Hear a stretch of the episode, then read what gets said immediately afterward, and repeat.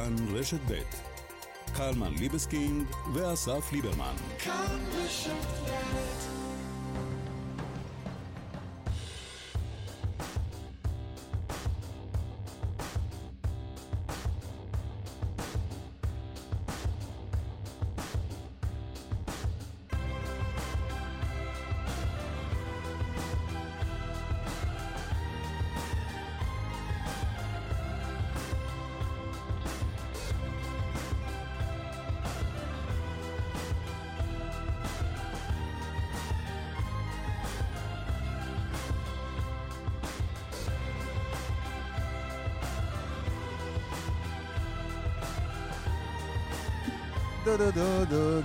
בוקר טוב. מה נשמע? ברוך השם. כן? כן, ברוך השם טוב. איזה יופי. תמיד יש לאן לשאוף, אבל... אה, אבל לא הבוקר. לא, לא, תמיד. טוב. מה קורה? בסדר, סתם, רגיל. אמ, אני אוהב ימי הולדת, מאוד, מאוד. אוהב ימי הולדת, לא שלי. אני אוהב, שלי מביכים אותי. אני אוהב ימי הולדת של אחרים. אני אוהב לצפות בימי הולדת של אחרים. המבטים המעט נבוכים, הברכות המרגשות. ובמיוחד אני אוהב ימי הולדת שבהם המברך הוא אה, בנימין נתניהו, כי הוא אחד שיודע... יודע לברך. יודע לברך, יודע לדבר. כמה אנשים כבר, בכמה ימי הולדת כבר היית שבנימין נתניהו ואתה הוזמנתם אליהם? לא, לא, לא הוזמנתי לאף אירוע ש, שנתניהו בירך בו, אבל, אה, אבל אתה יודע, אם, אם אפשר לצפות באירוע כזה, אז תרשום אותי ואני אצפה. וכזה היה האירוע אתמול בכנסת, כשיושב ראש ש"ס אה, אריה דרעי חגג יום הולדת, וככה זה נשמע, קטע מהברכה של נתניהו. אז אריה, אני מאחל לך הרבה שנים של אה, התעצמות וחוזקה בין החברים הנפלאים שנמצאים כאן. אני לא אומר את זה מן השפה אל החוץ. אמרתי שעוד לא פגשתי ש"סניק טיפש. עוד לא פגשתי. גם לא ליכודניק כמובן. אבל השותפות היא אמיתית. אה, לא, זה לא הקטע שרצינו. אה, טוב, בסדר. נראה לי זה מגיע שנייה כן, אחרי. כן, זה שנייה אחרי, זה מ-30 שניות וצפונה. אה, אז אני אספר לך מה הוא אמר, כן. בנימין נתניהו. בנימין נתניהו אמר על אריה דרעי, הוא זז שני מטר, לא קרה שום דבר. כלומר, בעקבות ההרשעה. כן, הוא רמז להרשעה, עד לפני ואמר, שתי דקות היה חבר כנסת, עכשיו הוא לא זז כן. שני מטר הצידה. זז שני לא מטר הצידה. העולם. אה, לא, לא, עזוב לא סוף העולם, לא קרה שום דבר. ואתה אומר לעצמך, עזוב את הנוכחות של אריה דרעי במשכן, שבאמת, ה- ה- נדמה לי שהכוונה בעסקת הטיעון הייתה להרחיק אותו מהחיים הפוליטיים. כי אדם עבר עבירה, והכוונה הייתה להרחיק אותו מהחיים הפוליטיים. שים את זה רגע בצד. לא קרה כלום. לא קרה כלום, האיש הורשע בסוף בבית משפט. תגיד, לא, ב, לא בווטרגייט, לא ברצח, הורשע בעבירות מס. ראש הממשלה לשעבר אומר, לא קרה שום דבר. אז מה, מה קרה פה בכל... אז מה, אז אתה אומר, באתי לשאול, מה קרה בכל האירוע הזה? אבל עונה לי נתניהו, כנראה שלא קרה שום דבר. ציפית שאריה דרעי יגיד שם משהו. ציפיתי שאריה דרעי, שניהל משא ומתן עם היועץ המשפטי לממשלה, עם מנדלבליט, יגיד לו, לא, לא, אה, ביבי, חברי, קרה, קרה, אני התייצבתי בבית משפט, אני אמרתי לשופט שאני לוקח אחריות מל- מלאה, אל תגיד שלא קרה. חטאתי, הודיתי בזה, אה, הסכמתי לשלם את, ה, את העונש, העונש הוא להתפטר מהכנסת, קרה, אל תגיד לא קרה. זה, זה זילות מערכת אה, החוק. לאריה דרעי אני לא יודע אם יש לי, יש לי טענה פה. אריה דרעי חתם על הסכם שהוא התחייב בו, למיטב זיכרוני, להתפטר, והוא למיטב זיכרוני התפטר. ומברכים אותו במזל טוב, ביום הולדת ובשלל ברכות. לא חושב שהייתי מצפה ממנו לעצור ולהגיד, רגע, רגע, יש לי כמה הגהות על הברכות האלה. אני כן מתחבר אליך במקום של ראש הממשלה לשעבר. של איזה מין אמירה של, "זה, כן הורשעת, לא הורשעת, עזוב, זה לא קצת לפה, קצת לשם, בוא לא נעשה מזה סיפור גדול. אני רוצה, אבל אפשר רגע? אפשר? שנייה? קח את הזמן, אנחנו פה עוד עשר. אני רוצה לפנות מכאן אה, ל... למשנה ליועץ המשפטי לממשלה, לגיל לימון. אתה זוכר את האיש? כן, הוא התראיין ראיינו פה. אותו לא, לא מזמן, כן. הוא התראיין פה לפני אה, שבועיים, סוף, ממש, ביום האחרון של ינואר זה היה. ינואר זה הלוח הלועזי. לעיתים אנשים... ינואר זה הווריאנט הקודם, לא? כן, כן, זה היה לפני שבועיים, וגיל לימון הסביר, היה הרבה ביקורת על סגירת התיקים לפוליטיקאים בכירים, אז הוא הסביר לנו, חלק מהאינטרס הציבורי קשור גם בהרחקה מהחיים הפוליטיים של מבצעי העבירות. אני רק רוצה לעדכן את גיל לימון שאותם פוליטיקאים בכירים, לפחות אחד מהם לא הורחק. טוב, מה, אין, מהחיים אה, הציבוריים. אין בהסכם שהוא אמור אה, לצאת מבניין הכנסת ולא להיכנס אליו. אז כתוב להתפטר מהכנסת, הוא התפטר. אין בעיה. אז, אז גיל לימון ואנשי היועץ כנראה ניסחו לא טוב. אם זו הכוונה, הרי נכון, הוא עלה לשידור ואמר שזו הייתה הכוונה, שיורחקו מהחיים... עכשיו אני לא בא בטענות לאריה דרעי, אני בא בטענות למי שניסח את ההסכם מהצד השני. אם הכוונה הייתה שיורחק מהחיים הציבוריים, מהחיים הפוליטיים זו הייתה ההגדרה, הרי שלא הורחק. יושב שם בכנסת, חוגג יום הולדת. אתה ואני לא יכולים לחגוג יום הולדת בכנסת, נכון? אה, אתה אולי כן, אתה יכניס אותך. קודם כל, אני נוהג לחגוג ימי הולדת בכנסת. כן, זה נכון. כל אחד והחברים שלו. לא, אבל לא, גם לא בחדר צדדי, אלא ממש במליאה עם עוגות ונרות. כן, אני... אה, לסכם את העניין הזה מהצד שלי. בוא נסכם, אה, בוא נסכם. עם דרעי אין לי פה בעיה. גם לא, גם אם לא עם ה- עם עם מילוי חובתו לפי ההסכם הזה. כלומר, זה אם אתה מסתכל ברמה הצרה של ההסכם. אמרתם לי להתפטר מהכנסת, התפטרתי מהכנסת. לא אמרתם לא לבוא, זה לכהן. כמו שמישהו שולח אותך לשלוש שנים לכלא, אני לא יכול לצפות שתיכנס לשלוש וחצי, כי אתה צריך לקחת על עצמך באמת ממש את רגע, האווירה. אז אם הוא היה בממשלה עכשיו, הוא יכל להישאר שר גם. לא. אם היה ממשלה, היו חותמים איתו על הסכם אחר. אה, אוקיי. כשהיה ממשלה הוא גם לא יכול להיות, כתב אישום וכל זה. אבל אה, פה, אבל פה, בקטע הזה של מילוי ההסכם, ה- ה- הניסוח, לא מהצד של דרעי כאמור, מהצד של היועץ. אני, אני יודע שלא לזה הם התכוונו. אחרי הוא עלה לשידור ואמר לנו שלא לזה הוא התכוון. כן, נדמה לי שהוא גם אמר שהמשיך לעמוד בראש ש"ס, או מה... אה, בסדר. אה, מזל טוב. ברור, יום הולדת. ברור. רק שמחה ובריאות, עד או 120, אריכות ימים. עד 120. מה קורה בתוכנית? אנחנו נהיה עם עדכונים שוטפים uh, מאוקראינה. ה- הלילה עוד הזזת כוחות של הרוסים לכיוון uh, האוקראינים. כמה אפשר כבר להזיז, בלי לעבור את הקו? Uh, לא להזיז, uh, אם, אתה צודק, אגב. Uh, עיבוי כוחות. הוסיפו עוד טנקים. עוד טנקים. אני, אני עוד ראיתי טנקים ה... את מה שקורה שם, כן. הכוחות נראים לי עבים, בלי קשר ל... לא צריך לעבות. איתנו האסטרטג אה, הצבאי ללוחמה במזרח וואו. אה, אירופה, קלמן קודם כל שלום. לזלזל, בוא נגיד שהאסטרטגים האחרים שמדברים בימים האחרונים, אני לא בטוח שכולם מבינים יותר ממני, ואני מצהיר, אני לא מבין כלום. אבל אה, עוד רגע, אז כן. דיווח מאוקראינה, וגם מה עושים היהודים שם. ולמה הם עוד שם, אגב? למה לא לבוא? אני מכיר, בואו, הקמנו מדינה. אני מכיר. מקום בטוח, נהדר, יפה, גם חמים יחסית בתקופה הזאת של השנה, ביחס למינוס משהו באוקראינה. אה, איך אמר אה, בזמנו אה, אריאל שרון ליהודי אה, בצרפת וחטף על הראש? בואו לישראל. אה, חשבתי שאתה אומר בואו לשייח' ג'ראח, בטוח שם. איתמר בן גביר יגן עליכם.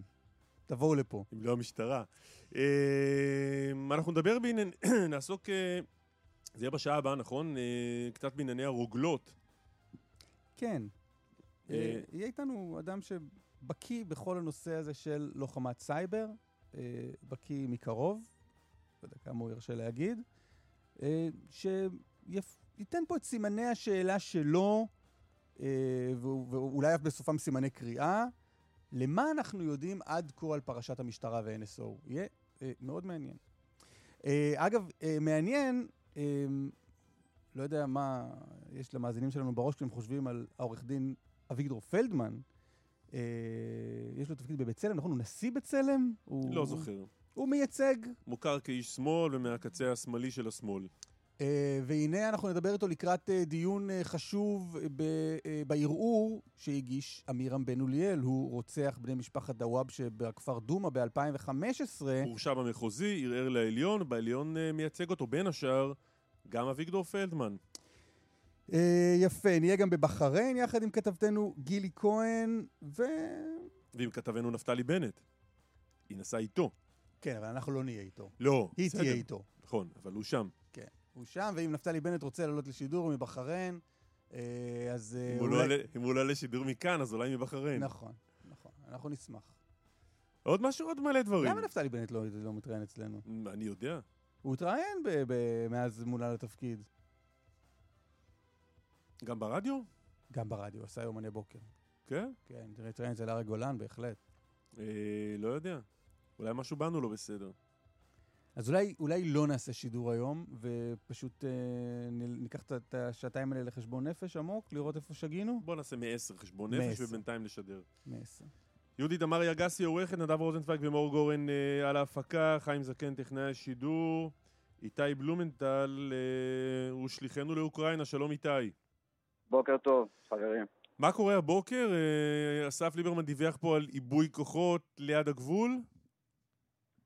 כן, נכון, טוב, אז אנחנו נמצאים אה, בקייב, צריך להגיד, יש אה, פער ענק בין מה שקורה בגבולות לבין מה שקורה כאן אה, בבירה האוקראינית, לפחות כרגע מזג האוויר קפוא, אבל כולם יוצאים כרגיל לעבודה, ללימודים, הרחוב... אתה יודע, הפער בין מה שקורה בגבול לבין מה שקורה בקייב, זה שבגבול מדווחים על המלחמה, ובקייב מדווחים על מזג האוויר. תראה, בקייב מנסים לא יודע, אה, להראות עסקים כרגיל, זה אנחנו רואים כבר מההתחלה, אבל מה שקורה כרגע אה, בגבול, בגבול המזרחי, כמו שאמרתם, הרוסים אה, גם בסופו של דבר מעבים את הכוחות, אבל יותר מזה, עד עכשיו הכוחות הרוסיים היו מרוכזים במעין שטחי כינוס, ואתמול, לפחות על פי תמונות של לוויין, הכוחות החלו לנוע לעמדות תקיפה, ובנוסף גם קנים של משגרים של ארטילריה לטווח ארוך. בסופו של דבר הועמדו לעמדות אה, ירי, כלומר רואים שיש פה איזושהי תכונה, ולכל המתח הזה צריך להוסיף עוד אה, עובדה, היום אה, בכלי התקשורת ברוסיה מדווחים על תמרון של הצבא הרוסי באזור הים השחור, בחלקה הדרומי של אוקראינה, תרגול להתמודדות עם איומים, עם מצבים של אי ודאות, בהשתתפות כ-50 מטוסי קרב. כלומר, אה, הרוסים, לא, לא, לא שהם אה, רוצים אה, להראות שהם יורדים מהסיפור, או טיפה מראים למערב, כמו שכולם חשבו שהם לא, לא מתכוונים לצאת לפלישה, שהם דווקא משאירים אופציה לאפשרות הדיפלומטית, הם עושים בדיוק ההפך, מראים מי יותר חזק ומי יקבע את הטון. ולכן כאן בקייב ובכלל באוקראינה החששות הבוקר הם הרבה יותר גבוהים. וגם אה, אם, אה, אם אה, דיברנו בהתחלה שיש עניין של כמה ימים עד שהרוסים אולי יפלשו, אז כבר אנחנו מדברים על, על משהו שהוא נראה ממש מיידי באופק. החשש הזה גם מגיע אגב לשגרירות האמריקאית שמחליטה אתמול לפנות את השגרירות מקייב, להעביר אותה ללבוב, סמוך לגבול פולין. מה, מה האוקראינים חושבים על זה? האוקראינים בסופו של דבר זה, זה משהו שהוא לא נוח להם. האמריקאים הוציאו הודעת הבהרה לאחר מכן שאין לזה שום קשר בין היחסים בין ארה"ב לאוקראינה, אלא שהם עושים את זה אה, מטעמים אה, שלהם, של אה, מיקומים גיאוגרפיים. כלומר, הם ביקשו מהאזרחים שלהם לחזור, להתפנות מאוקראינה, להגיע אולי כמה שיותר קרוב לגבול פולין, ולכן צורך שיש שם את השירותים. אבל הצורה שבה זה נעשה אתמול, אה, בלילה גם אה, כלל אה, הוצאת ציוד והשמדת מסמכים, זה מראה על הבהילות של התהליך הזה, וכרגע כולם מחכים מה לראות, מה, מה יקרה, כלומר המישור הדיפלומטי לא הופסק, עדיין ממשיכים המאמצים, אבל הרוסים כרגע הם אלה שקובעים את הטון. אוקיי, okay. תודה איתי. תודה. אני יכול לתת גם עדכון משלי? בטח. אני עוקב בדריכות אחרי פרשת אלינה פש. זוכר את אלינה פש? איזה זוכר, איזה שאלה. אלינה פש, הנה, גם אה, מיכל אה, יודעת במה מדובר, נכון מיכל? כן, בטח. אז אלינה, אולי... אני קשורה לתרבות קצת. אה, נו, אז אולי תעדכני. אני רק אספר, אלינה פש אה, היא הנציגה של אוקראינה לאירוויזיון. זה לא יאומן, שאחרי כל הקדיחות האלה, אתה מבין? אין מצב שאני לא יודע מי זאת אלינה פש. עכשיו, הסיפור הוא כזה, ב-2015, הסתבר שב-2015 אה, שזה לפני שהיא קיבלה את המועמדות אה, לאירוויזיון. עוקב אחרי ציר הזמן, אנחנו 2022 וזה. שבע שנים אחורה. היא נסעה לקרים. קרים שכבר הייתה בשלטון רוסי. עכשיו נשאלת השאלה, האם היא הפרה, אה, אני לא יודע אם זה חוק, אולי בכלל תגיד אם זה ממש חוק, או שפשוט את ה... הפרה את הרגשות הלאומיים האוקראינים, שהיא הלכה לשטח כבוש רוסי. היא אומרת, לא טסתי ב... לא הגעתי שם בטיסה ממוסקבה. כמו שטענו, לא מהטריטוריה הרוסית, אלא לקחתי אוטובוס ונסעתי מ- בתוך אוקראינה. לקרים, כי אין שום בעיה, כי זה שלנו, היא רוצה להגיד, אני פטריוטית אוקראינית. אלא שעכשיו התגלו מסמכים שמראים שהיא זייפה את ה... היא הציגה מסמכים מזויפים שמראים שהיא באמת הגיעה מאוקראינה, ויש חשש אמיתי שהיא הגיעה בטיסה ממוסקבה. אלינה פשגייט. ועל כן יכול להיות שתאגיד השידור האוקראיני יבטל את ההשתתפות שלה באירוויזיון. וואי וואי. אצלנו משעמם פה עם האירוויזיון בצד שלנו. כן, מיכל סתמוב, מה תרצה להוסיף בעניין הזה? בעניין של אלינה, או בעניין של מה עושים פה, מה היהודים עושים פה, באוקראינה עדיין. קודם אלינה, ואז קודם אלינה. כן. מה שאני חושבת שכן, שיש עכשיו המון ויכוחים, ואנשים אומרים שזה לא צורה שזה, היא לא יכולה להיות באירוויז'ן. יש המון גם בקייב, יש המון פטריוטים שאומרים שזה לא אה, אנחנו צריכים מישהו יותר פטריוטי משל אלינה. נציג אותך. ככה זה. נציג אותך, ואולי קלמן בטח לו הרבה שאלות על הנושא הזה ועל הסיכויים של אוקראינה באירוויזיון השנה. אה, את אה, מנהלת את תנועת נוער נועם, נוער מסורתי באוקראינה, כן. ותושבת קייב. כן, כן, כן. כן, ככה זה. ספרי קצת, ספרי קצת מיכל, מה, מה את עושה, מה אתם עושים בימים האחרונים?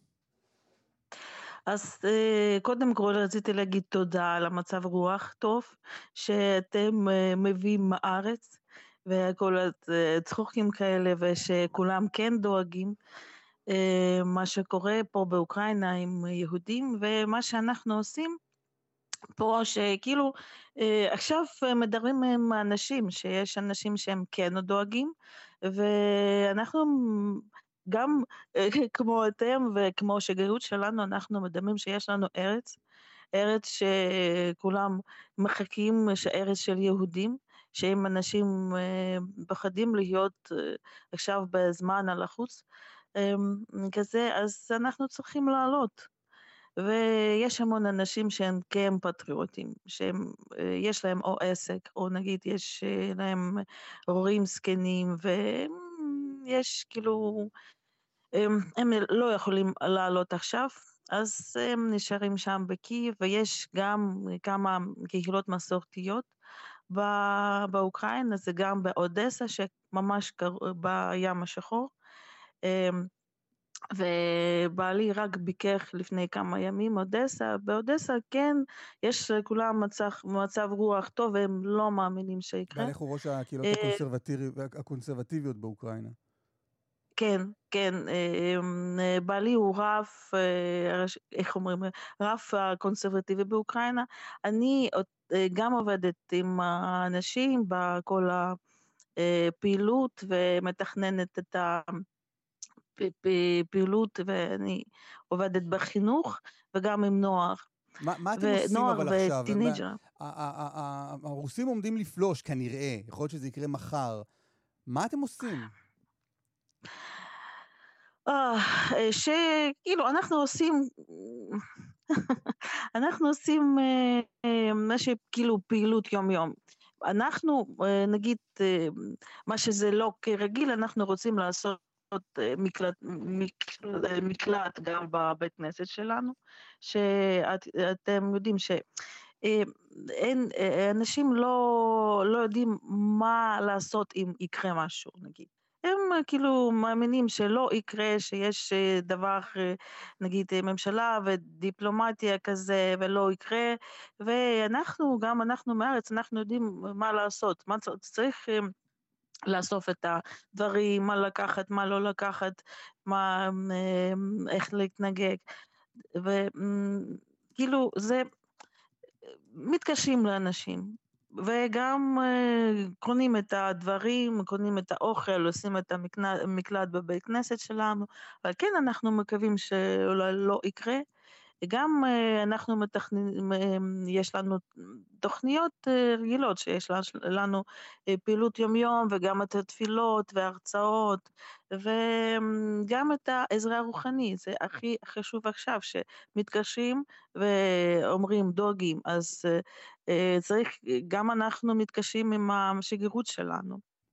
גם יש אנשים שהם גם אה, עולים היום, יש, יש אנשים ש, שעלו אתמול, וגם ככה יש אה, כל מיני אה, כאילו דברים, ויש המון אנשים פה שהם אה, מסורתיים. מיכל, יש בקייב... אנשים שבעקבות האירועים האלה החליטו לארוז את מטלטליהם ולעלות לארץ? כן. את מכירה כאלה? כן. מה? אני שואל, את מכירה, את מכירה אנשים כאלה? שהם מה? שהם אה, שהחליטו עכשיו עולים? לעלות לארץ בגלל המצב, שהם חוששים. כן, כן, Mhm. כן, אה, גם אנחנו עובדים עם הארגונים, אה, עם סוכנות אנחנו עובדים, אנחנו בקשר עם סוכנות, אנחנו בקשר עם הארגונים שיש ארגונים של נוצרים, זה נוצרים לארץ, כך, ככה זה נקרא משהו כזה בעברית. לעם ישראל, כן. כן, טוב. שהם עוזרים לעלות. שהם עוזרים לעלות, הם מביא, מביאים אנשים מה... אמ, ערים קטנות לקייב, והם עולים עכשיו. אוקיי. יש המון, אני מכירה. מיכל, תודה רבה. תודה, תודה. אה, ותודה שאתם שואלים ודואגים. אה, תודה רבה, מיכל סתמוב בקייב. אה, איתנו הפרופסור אה, בני מילר, מומחה ליחסים בינלאומיים בבית הספר למדעי המדינה וראש המחקר, אה, המרכז לחקר הביטחון הלאומי באוניברסיטת חיפה. שלום, פרופסור מילר. שלום, בוקר, בוקר טוב. לכם. לאן אנחנו בוקר הולכים? טוב. תשמע, זה מה שכל העולם שואל, ורק ראש, רק בראש של בן אדם אחד אולי יש את התשובה. תראה, צריך, צריך לראות מה, מה רוסיה פה שואפת להשיג במשבר הזה. לא, אבל עיבוי הכוחות הזה הלילה, למשל, על הגבול, אה, מלמד משהו על מה רוצה פוטין? או שאנחנו עדיין באיזה מין משחק כזה של, לא, יכול להיות שהוא מאבד את הכוחות כדי להמשיך לשחק ולזרוע פילוג בתוך המערב? או שאפשר כבר להגיד, אה, אוקיי, זה הולך לשם. תראה, זה, זה בדיוק העניין של הסיגנלינג, אה, לאותת לצד השני, ככל שאתה לכאורה מוכן יותר לצאת לקרב ולצאת למלחמה, ככה אתה מפעיל יותר אה, לחץ.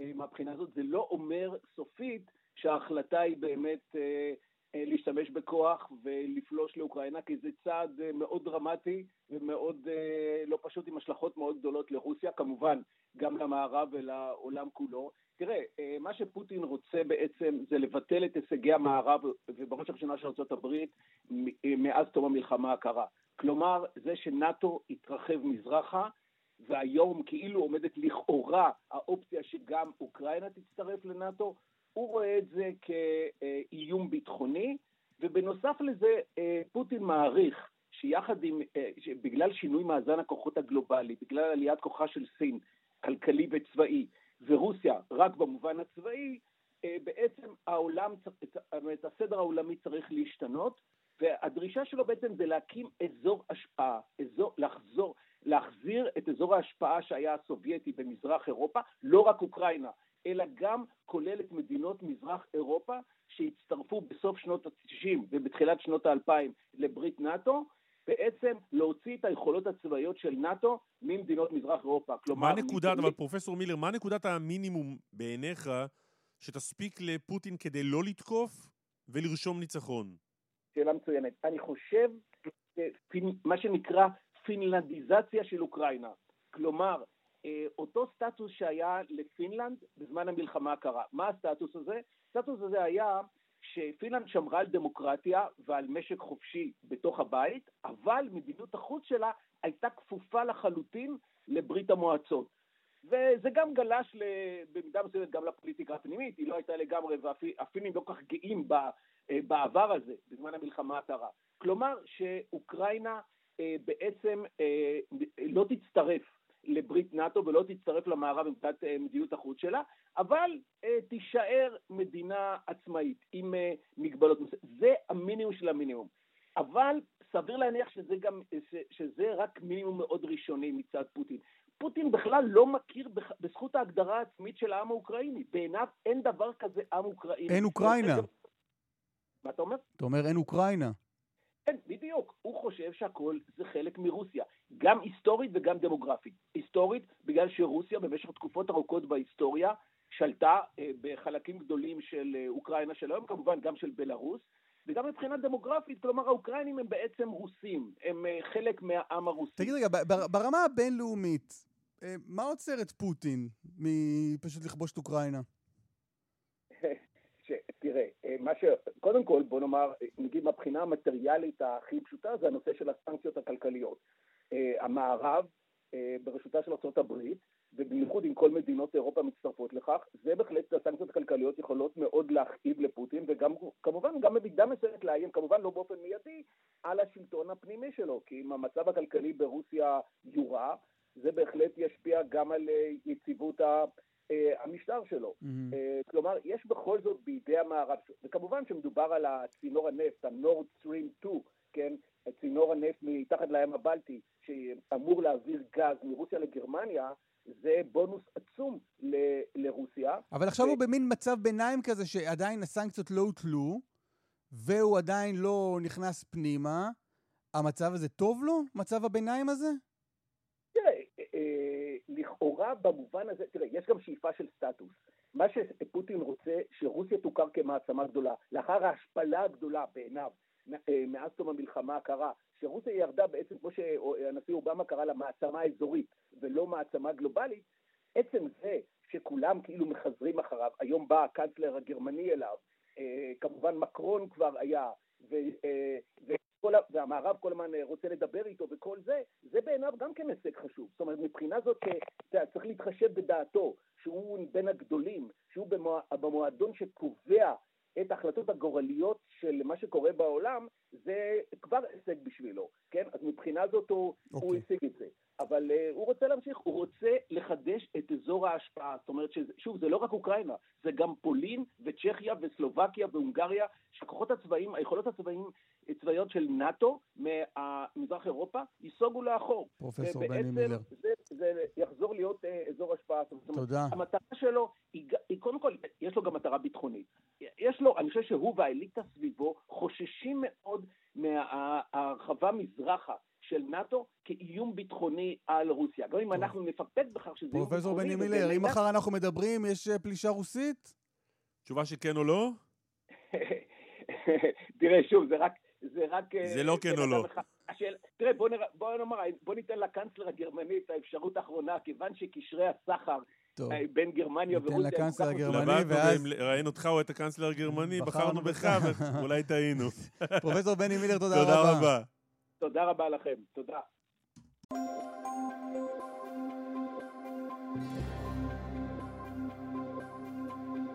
דרך שש דרום עמוסה מיוקנעם עילית לכיוון מחלף עין תות, צפונה עמוס ממחלף נשרים עד בן שמן, איילון צפונה עמוס ממחלף משה דיין וקיבוץ גלויות עד השלום, דרומה מהרצליה עד השלום, דיווחים נוספים בכאן מוקד התנועה כוכבי 9550 ובאתר שלנו. אחרי פרסומות אה, אביגדור פלדמן? העורך דין אביגדור פלדמן. עורך הדין אביגדור כן, פלדמן. שבאופן אה, די מפתיע, מתכונן... פרקליטו של עמירם בן אוליאל. אנחנו עוד מעט, אה, נמדה לי, משהו כמו שבע שנים מרצח שלושת בני משפחת דוואבשה בכפר דומא. עמירם בן אוליאל הורשע ברצח השלושה ובעוד ניסיונות לרצח. בעוד כמה ימים יש עוד דיון בערעור שלו. בבית המשפט העליון. ואחד מעורכי דינו של אה, אמיר בן אוליאל, אה, הרוצח, בדיון הזה, הוא העורך דין אביגדור פלדמן, שזה די מפתיע. אתה שואל את עצמך, למה זה די מפתיע? זה לא רק הרקורד שלו כאיש שמאל ואדם שמייצג ארגוני שמאל, אה, אלא גם בגלל דבריו שלו. לפני שנתיים או שלוש התראיין, התארח אצל רוני קובן בכאן 11, ונשאל שאלה מעניינת ונתן תשובה מעניינת. בוא נשמע רגע.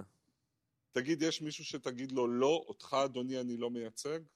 כן, יש אנשים, אה, יש נושאים מסוימים, אה, אני לא אייצג אה, נער גבעות למשל, ששרף משפחה, אני לא אייצג אנשים קיצוניים לכיוון הימין, אני לא אייצג אנשים שמה שמדריך אותם זה שנאה של ערבים. עורך הדין אביגדור פלדמן, פרקליטו, אחד מפרקליטיו של עמירם בן, עמירם בן אוליאל. שלום, בוקר טוב. בוקר מצוין. קטע מעניין, נכון? סליחה? קטע מעניין, הקטע ההוא מהתוכנית אצל רוני קובן. לגמרי, לגמרי. כל דבר הוא מעניין, זה נהיה יותר מעניין, בהחלט. רק אם יש לי בקשה שקצת תגדירו את הכל, כי אני בקושי שומע... אה, יש לנו את אותה בקשה כלפיך. אז כל אחד מאיתנו ינסה להגביר את הקול. אני ממש לא שומע מה, מה שאתה אומר. או-אה. או-אה. אה, אז מה נעשה? עכשיו אתה שומע אותי נגיד? אותך אני שומע יותר טוב. אה, אוקיי. אולי יש לך אוקיי. קול יותר טוב. יכול כן, להיות. כן, זה יכול נכון. בגלל זה אני גם משתכר פה יותר. בגלל הקול היותר טוב שלי. ברור. העורך דין. פלדמן, מה השתנה? אז אני אסביר. אני בהחלט אה, מייצג את אה, בן אוליאל. אה, פנו אליי, אה, ואחרי התלבטות אה, לא ארוכה מדי, אה, הסכמתי. הנושא של אה, בן אוליאל הוא נושא של שימוש בעינויים בחקירה על ידי השב"כ. נושא שכבר... אני עתרתי נגד השימוש בדוח ועדת לנדאו באמצעים המיוחדים, מי שעוד זוכר את התקופה הזו. הצלחתי גם uh, לקבל פסק דין שאסר על השב"כ להשתמש במה שהם קראו אז אה, לחץ פיזי מתון. והנה uh, מתברר שאחרי כך וכך שנים, ודי הרבה שנים, הלחץ הפיזי המתון מרים את ראשו. והוא גם מסתבר לא כל כך מתון. הנושא הזה מעניין אותי. עכשיו, גם בתשובה לשאלה שלך, אני הצגתי גם אנשי חמאס, אנשי כאלה, אז מה, אני שייך לחמאס? אני מאמין אה, באמונה לא, רק שנש- לא האסלאמית. רק כשנשאלת את מי לא תייצג, לא השבת אנשי חמאס, השבת משהו נכון. שנראה די פרופיל, די פרופיל של עמירם בן אוליאל בתיק הזה. לא, אמ- הוא לא פרופיל. אני, מה שאמרתי זה שאם יבוא איזה נער גבעות על איזה עבירות אה, לא משמעותיות... של שריפה- של שריפת משפחה. ערבית, זו הדוגמה שנתת, זו הדוגמה ממש של עמירם בן אוליאל. מאה אחוז, אוקיי. אז שיניתי את דעתי. אה, שינית את דעתך? משום שקראתי את התיק, הסתבר לי באמת לתדהמתי, שכל ההרשעה של בן אוליאל היה על הודעה שהוצאה ממנו בעינויים. הוצאה ממנו באמצעים פיזיים קשים, אה, מכאיבים מאוד, אה, שנמשכה זמן, ובית המשפט המחוזי כאילו עבר על זה לסדר היום. האמנתי שמן הגיע היום הזה, שבו מסתבר שהשב"כ חוזר אה, לענות אה, נחקרים. אבל זה חזר, וזה חשוב לי יותר מאשר אה, בן אוליאל והשתייכותו הזו או האחרת. אם אני זוכר נכון מקריאת אה, פסק הדין אז, כשניתן, בית המשפט מצא שם נקודות שבהן הוא אמר אה, שבן אוליאל ידע לספר או להראות בשחזור דברים שאם הוא לא היה בשטח, הוא לא היה מבצע את, ה, את הרצח, הוא לא היה אמור לדעת אותם, לא?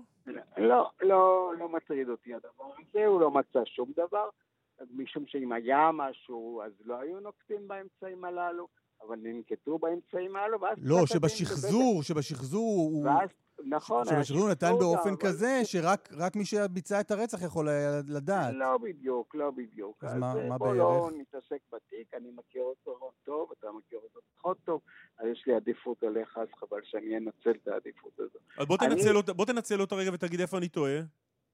אתה טועה בזה ש...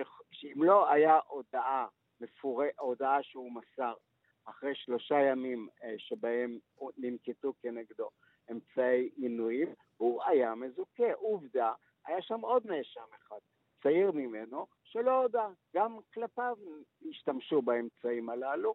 גם הוא, השב"כ היה בטוח שהם שניהם היו במקום, והוא לא הודה וזוכה. אבל אתה לא עונה לשאלה, אתה לא עונה. לשאלה ש- שבאמת נמצאת בבסיס של מה שקלמן תיאר כאן. האם הוא מסר פרטים מוכמנים שלכאורה רק לא. הרוצח יכול היה לדעת? אתה אומר לא. התשובה היא לא, התשובה היא לא. תגיד, מה קרה שם, להבנתך? מה, מה, מה הגרסה הנוכחית של הלקוח שלך, או, או מה אתה מבין שקרה ברצח אין לי בדומא? גרסה של להמציא, להמציא מישהו שהוא זה שביצע את המעשה. ברור שמעשה בוצע, גם ברור uh, הכיוון של האנשים שביצעו את המעשה.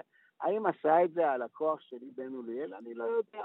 אם הוא עשה את זה לבד, כמו שהוא אמר בשחזור שלו, אני גם לא בטוח, להפך. גם אנשי השב"כ אמרו שהם לא מאמינים לו בעניין הזה, שהם חושבים שהוא לא היה היחיד, שהבחור השני היה איתו, או אולי אחר היה איתו, אז כך שלהסתמך על הודעה שהוצאה בעינויים, זה עניין מאוד לא בטוח. לא, אבל אתם מציגים פה, אתם מציגים פה, אתם מציגים פה אפשרות, עורך דין פלדמן, אתם מציגים פה אפשרות חלופית, היה הרבה טענות אה, מצד המשפחה, מצד אנשי ימין, שהמקום, הבית הזה כבר הוצת פעם אחת, לא, ב- לא, לא, בסכסוך אנחנו לא- אני בתוך לא- אני לא- הכפר.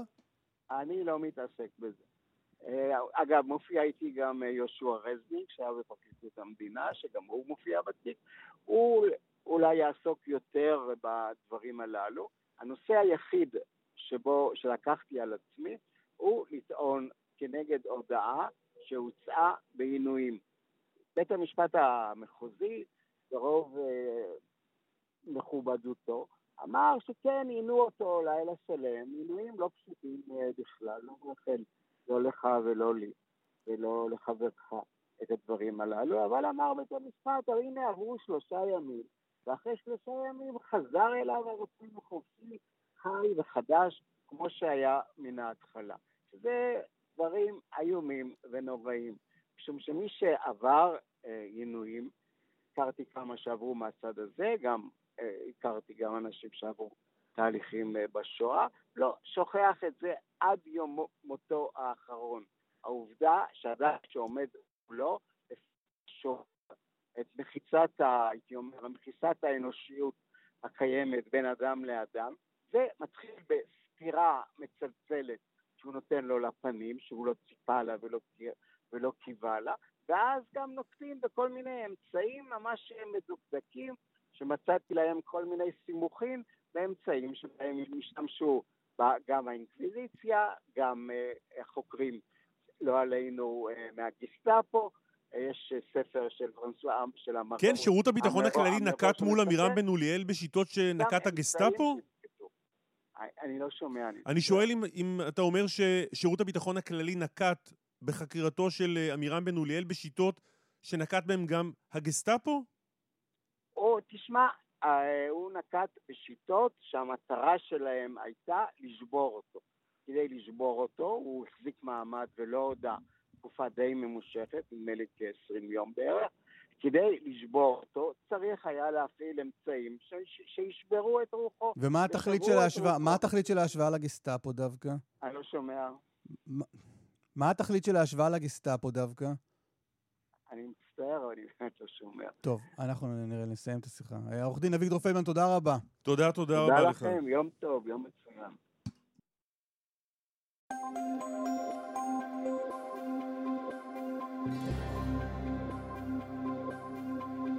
כביש 6 לכיוון דרום עמוס ממחלף יוקנעם עד מחלף עין תות, צפונה עמוס ממחלף נשרים עד בן שמן, דרך 57 מערבה עמוסה מכפר יונה עד בית יצחק שער חפר. עוד דיווחים, כאן מוקד התנועה כוכבי 9550 ואתה אחרי הפרסומות נהיה בלא פחות מבחריין. גילי כהן, כתבתנו המדינית, שלום. שלום, שלום. איפה אנחנו תופסים אותך הבוקר? במלון ארבעה עונות אה, בבחריין. אה, אנחנו מפריעים לך... ארבע. אנחנו מפריעים לך בחופשתך בבחריין. אני לא ישנתי פה, לא, לא, אתם חייבים להבין. לא שיש לי תלונות על המלון שהלנתי פה. את קיבלת רק שלוש עונות. מוטל, שלחו אותי לאיזה מוטל דרכים ישן. אני הייתי בקיץ. ישן ומיושן ומוזהב וכזה, כן. של המפרץ כזה. אה, לא, זה המלון שראש הממשלה ישן בו, אה, ובו כעת, בזמן שאנחנו מדברים, מתקיימת פגישה עם אה, מפקד הצי החמישי, אדמירל ברד, אה, ברד קופר, שנמצא כאן, הגיע למלונו של ראש הממשלה לפגוש אותו. לא הצי החמישי של אה, בחריין. לא, לא, הצי החמישי האמריקני, כן, שהבסיס כן. הגדול ביותר, שאם תרצה, נקודת החזית של ארצות הברית מול איראן, נמצא כאן, שוכן כאן, בבחריין, ומפקד הצי הגיע לכאן לפגוש את ראש הממשלה. עוד בערך חצי שעה אמורה להיות פגישה מורחבת של כמה שרים מממשלת בחריין, שר החוץ, אה, שרי הכלכלה, אה, שרים נוספים מהממשלה המקומית שמגיעים לכאן אה, לפגוש את ראש הממשלה, ובשעה 12 שעוני, שזה אומר 11, 11 שעונכם, אם אינני טועה, פגישה עם יורש העצר וראש הממשלה הבחרייני. זה בגדול, הלו"ז עצמו כולל הרבה פגישות כאלה, מעונבות, המלך, מלך בחריין, יורש העצר ואותם שרים כמו שאמרנו. אמ, בבוקר הייתה פגישה מעניינת עם ראשי הקהילה היהודית, כי יש קהילה יהודית בבחריין, מרביתם אגב הגיעו לבחריין מעיראק. לא קהילה גדולה למדי, אבל בכל זאת מבחינתם לארח אה, בפעם הראשונה את אה, ראש הממשלה בצורה כזו או אחרת אה, זה הישג. אבל בתכלס מדברים בחדר, למרות שבחוץ ידברו בעיקר על טכנולוגיה ועל שיתופי פעולה בין המדינות ועל דברים ריקים, בחדר מדברים בעיקר על איראן, חשש משותף גם של ישראל, גם של בחריין. את אה, יכולה קצת לספר על אה, התרשמותך מהמדינה הזו עד כה? אז מה... קודם כל, אה, זה הביקור השני שלי בבחריין. הייתי בבחריין ב-2019, עוד לפני הנורמליזציה. עוד לפני שזה היה מיינסטרים. עוד לפני שאתה יכולת, אסף. כן. אה, אבל אה, אני מודה שלא יצא לי לחוות את בחריין, כי הגענו רק אתמול, אה, למעט ערב הוולנטיינס, שמתייחסים לזה פה כמו ראש השנה. אנחנו כבר בנורמליזציה מלאה? אפשר לקחת טיסה ולטוס בחופשה? אפשר לקחת טיסה ולטוס, כן. למה נשמעת מסויגת? כי זה יעד... מעניין. לא יודעת אם זה היה היעד הראשון שהייתי בוחרת לעשות בחופשה. תראה, אין ספק שמבחינת את אומרת את זה אה, על אדמת. על אדמת בחריין, רק כן. נמסור לשלטונות כן, הבחריינים. כן, אני, פה, מתוך, אני פה מתוך דאגה אה, לשלומך, אולי בוא נעצור כאן. או, ש, או שתשני כיוון ותרימי קצת לבחריין, איזה יעד אטרקטיבי זה, וכמה כיף וטוב שם. זו מדינה מעניינת. זו, מדינה מעניינת, יש הרבה מה לראות, אבל באותה נשימה אני גם אגיד... שזה לא אחד מהיעדים התיירותיים המובילים כאן במפרץ. אה, מן הסתם דובאי מושכת עליה הרבה יותר אנשים, לטוב ולרע. אה, מי שרוצה מקום אינטימי, שמסקרן, יש פה, אה, מרבית האוכלוסייה פה אישית, אז מן הסתם זה שונה לגמרי מהאווירה, נגיד בדובאי, שהיא ממש עיר בינלאומית. בחריין שונה, השוק בה מאוד מעניין, יש בה יותר אותנטיות. יותר קרוב למה שאנחנו מדמיינים, עדיין מנסה לקרוץ למערב. אגב, מבחינה כלכלית, בחריין אה, עם פחות עתודות אה, נפט, אה, בטח בהשוואה לאמיתות שלה, לשכנות שלה, ולכן קצת יותר מורכב פה העניינים האלה. זה אגב אחד משיתופי הפעולה שבבחריין רוצים עם האזור, ובעיקר עם ישראל, שיתופי פעולה שיוכלו להניב גם הכנסות. מתי חוזרים? הלילה, הלילה. יפה. אה, אז לא תספיקי גם, לא תספיקי גם uh, לחוות את בחריין בביקור הזה. אני, מבין, אני שומעת את הדאגה בקולכם, אסף uh, וקלמן. תראי, אותנו לא שולחים לשום מקום פשוט. נחזור. כל מה שנשאר לנו זה לדאוג. כן. נסיעה אחת, ו... ותדווחו לי אחר כך אם אתם רוצים לבוא לנסיעות הבאות. לא, אבל עכשיו ברצינות. יש דברים מאוד מעניינים בנסיעות האלה, זה בעיקר מפגש בלתי אמצעי עם אנשים, זה אה, חוויה, בטח כשעכשיו הכל רשמי. זה מפגשים שבעבר היו חשאיים, מתחת לרדאר, והנה רק לפני זמן קצר רואים אה, אה, קצין בכיר מהצבא האמריקני בסנטקום, פיקוד המרכז האמריקני, יושב אה, במדים, אה, בלובי של מלון עם קצין צה"ל, זה דברים שלא היינו רגילים לראות. גילי כהן, אה, תודה רבה. תמשיכי ליהנות במדינה ה... המעניינת הזאת. המעניינת הזאת, המעניינת. אתם מוזמנים לבוא לבחריין? מי מזמין אותנו לבחריין? סליחה רגע, גילי. מה זה? אני, אני מאוד מעריך אותך. גם השאלה אם אנחנו באים לארבע עונות או למוטל שהייתם לא, בו. לא, את עיתונאית בכירה, אין ספק, אבל אני לא חושב שבסמכותך להזמין אותנו לבחריין, with all due respect. Uh, אני חושבת, פגשתי פה מישהו במלון ישראלי שהגיע לכאן, והוא אמר לי שהטיסה עולה כ-300 דולר. אז אני חושבת שאתם יכולים גם. אוקיי, אנחנו נשקול את זה. תודה, גילי, תודה גילי. רבה. תודה, חברים. חופשה נעימה. תודה, תודה. חופשה. Uh, טוב, תגובות ממאזיננו, רק, רק נגיד ככה, בפתח השעה הבאה, בתשע, uh, יהיה איתנו אדם שעוסק uh, עוסק, עוסק בסייבר התקפי, uh, מכיר את האירוע הזה מקרוב, ויש לו כמה סימני שאלה ואף סימני קריאה. בנו... הרקע זה סיפור NSO, כן, פגסוס. כן. מי שלא... כן. שלא זוכר כבר. מה, צריך ממש מההתחלה? לא, יש דיווחים, מין, אתה יודע, חדשות אינטנסיביות. מספיק ששעתיים לא עסקת בזה ואתה באוקראינה, אנשים לא זוכרים שלפני זה הייתה פה פרשה. כן, אז הפרשה היא שלכאורה, על פי דיווחי כלכליסט, פרצו, המשטרה פרצה באופן אה, לא חוקי. להמון טלפונים של כל מיני אנשים שבכלל אפילו לא נחקרו. אז גם נעשה סדר, עוד לפני השיחה עם האיש הזה, נעשה סדר כדי... נכון, איפה אנחנו עומדים כרגע, מה אנחנו כן. יודעים, מה... כל הבדיקות. כל מיני בדיקות, המוסד, השב"כ, המשנה ליועץ המשפטי לממשלה, כל מיני אנשים כאלה, נעשה סדר בעניין הזה, וגם נביא חוות דעת של מומחה שאומר, לא רוצה לעשות ספוילר, אבל יש לו... זה אתה אמרת, לא המומחה. הוא, לא, הוא יעלה ויגיד, אני לא רוצה לעשות ספוילר. לא, אני אומר, לא רוצה לעשות ספוילר, יש כמה נקודות ש, שבעיניי עדיין לא דובר עליהן בכל הסיפור הזה של הפריצות לכאורה לטלפונים. Uh, אתה רוצה קצת תגובות מה, מהרשת? כן, למה לא? אז הנה, אריה כותב לנו בטוויטר, uh, דעה לא פופולרית, אם באמת הסיכום בסוף המלחמה הקרה היה שאוקראינה לא מצטרפת לנאט"ו, אז האגרסיביות הראשונה בסיפור הזה הוא של המערב ולא של רוסיה. במצב זה אפשר להבין לגמרי למה פוטין עושה שרירים, ואגב, עד עכשיו לדעתי הוא מצליח להראות שהמערב לא באמת רוצה את אוקראינה. אתה מבין? זו דעה שאנחנו תמיד לוקחים את הצד האוקראיני, אבל בוא, בוא. אפשר גם uh, לראות איך פוטין הוא המסכן בסיפור הזה, אם רק מתאמצים, מתאמצים מאוד. מאוד. אה, הרבה מאוד תגובות ממאזיננו, יותר מתגובה אחת, על השיחה עם העורך דין אביגדור פלדמן, ולכאורה השמיעה הסלקטיבית של השאלות. כלומר, שמע שאמרנו לו שלום, שמע שאמרנו לו להתראות, לא שמע באמצע שאלה על הגסטאפו. אה, כן. אמ, אתה רוצה להגיד עוד דברים? יש פה ניתוח, יש לנו מאזינים, תשמע, ברמה כל כך גבוהה. אלי זוסמן למשל, אמ, מציג את כל, לא את כל, אבל מציג את מערך הכוחות הרוסי אה, שם בגבול עם, אה, עם אוקראינה. ועדן, מחמיא או מחמיאה לך, קלמן פעם שנייה שאומרים לך ששאלת שאלה מצוינת, אתה הולך ומשתפר. כל הכבוד, קלמן. זה היה מרגש. אה, מי זה היה?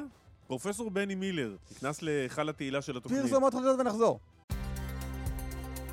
כאן רשת ב' קלמן ליבסקינג ואסף ליברמן. כאן רשת ב'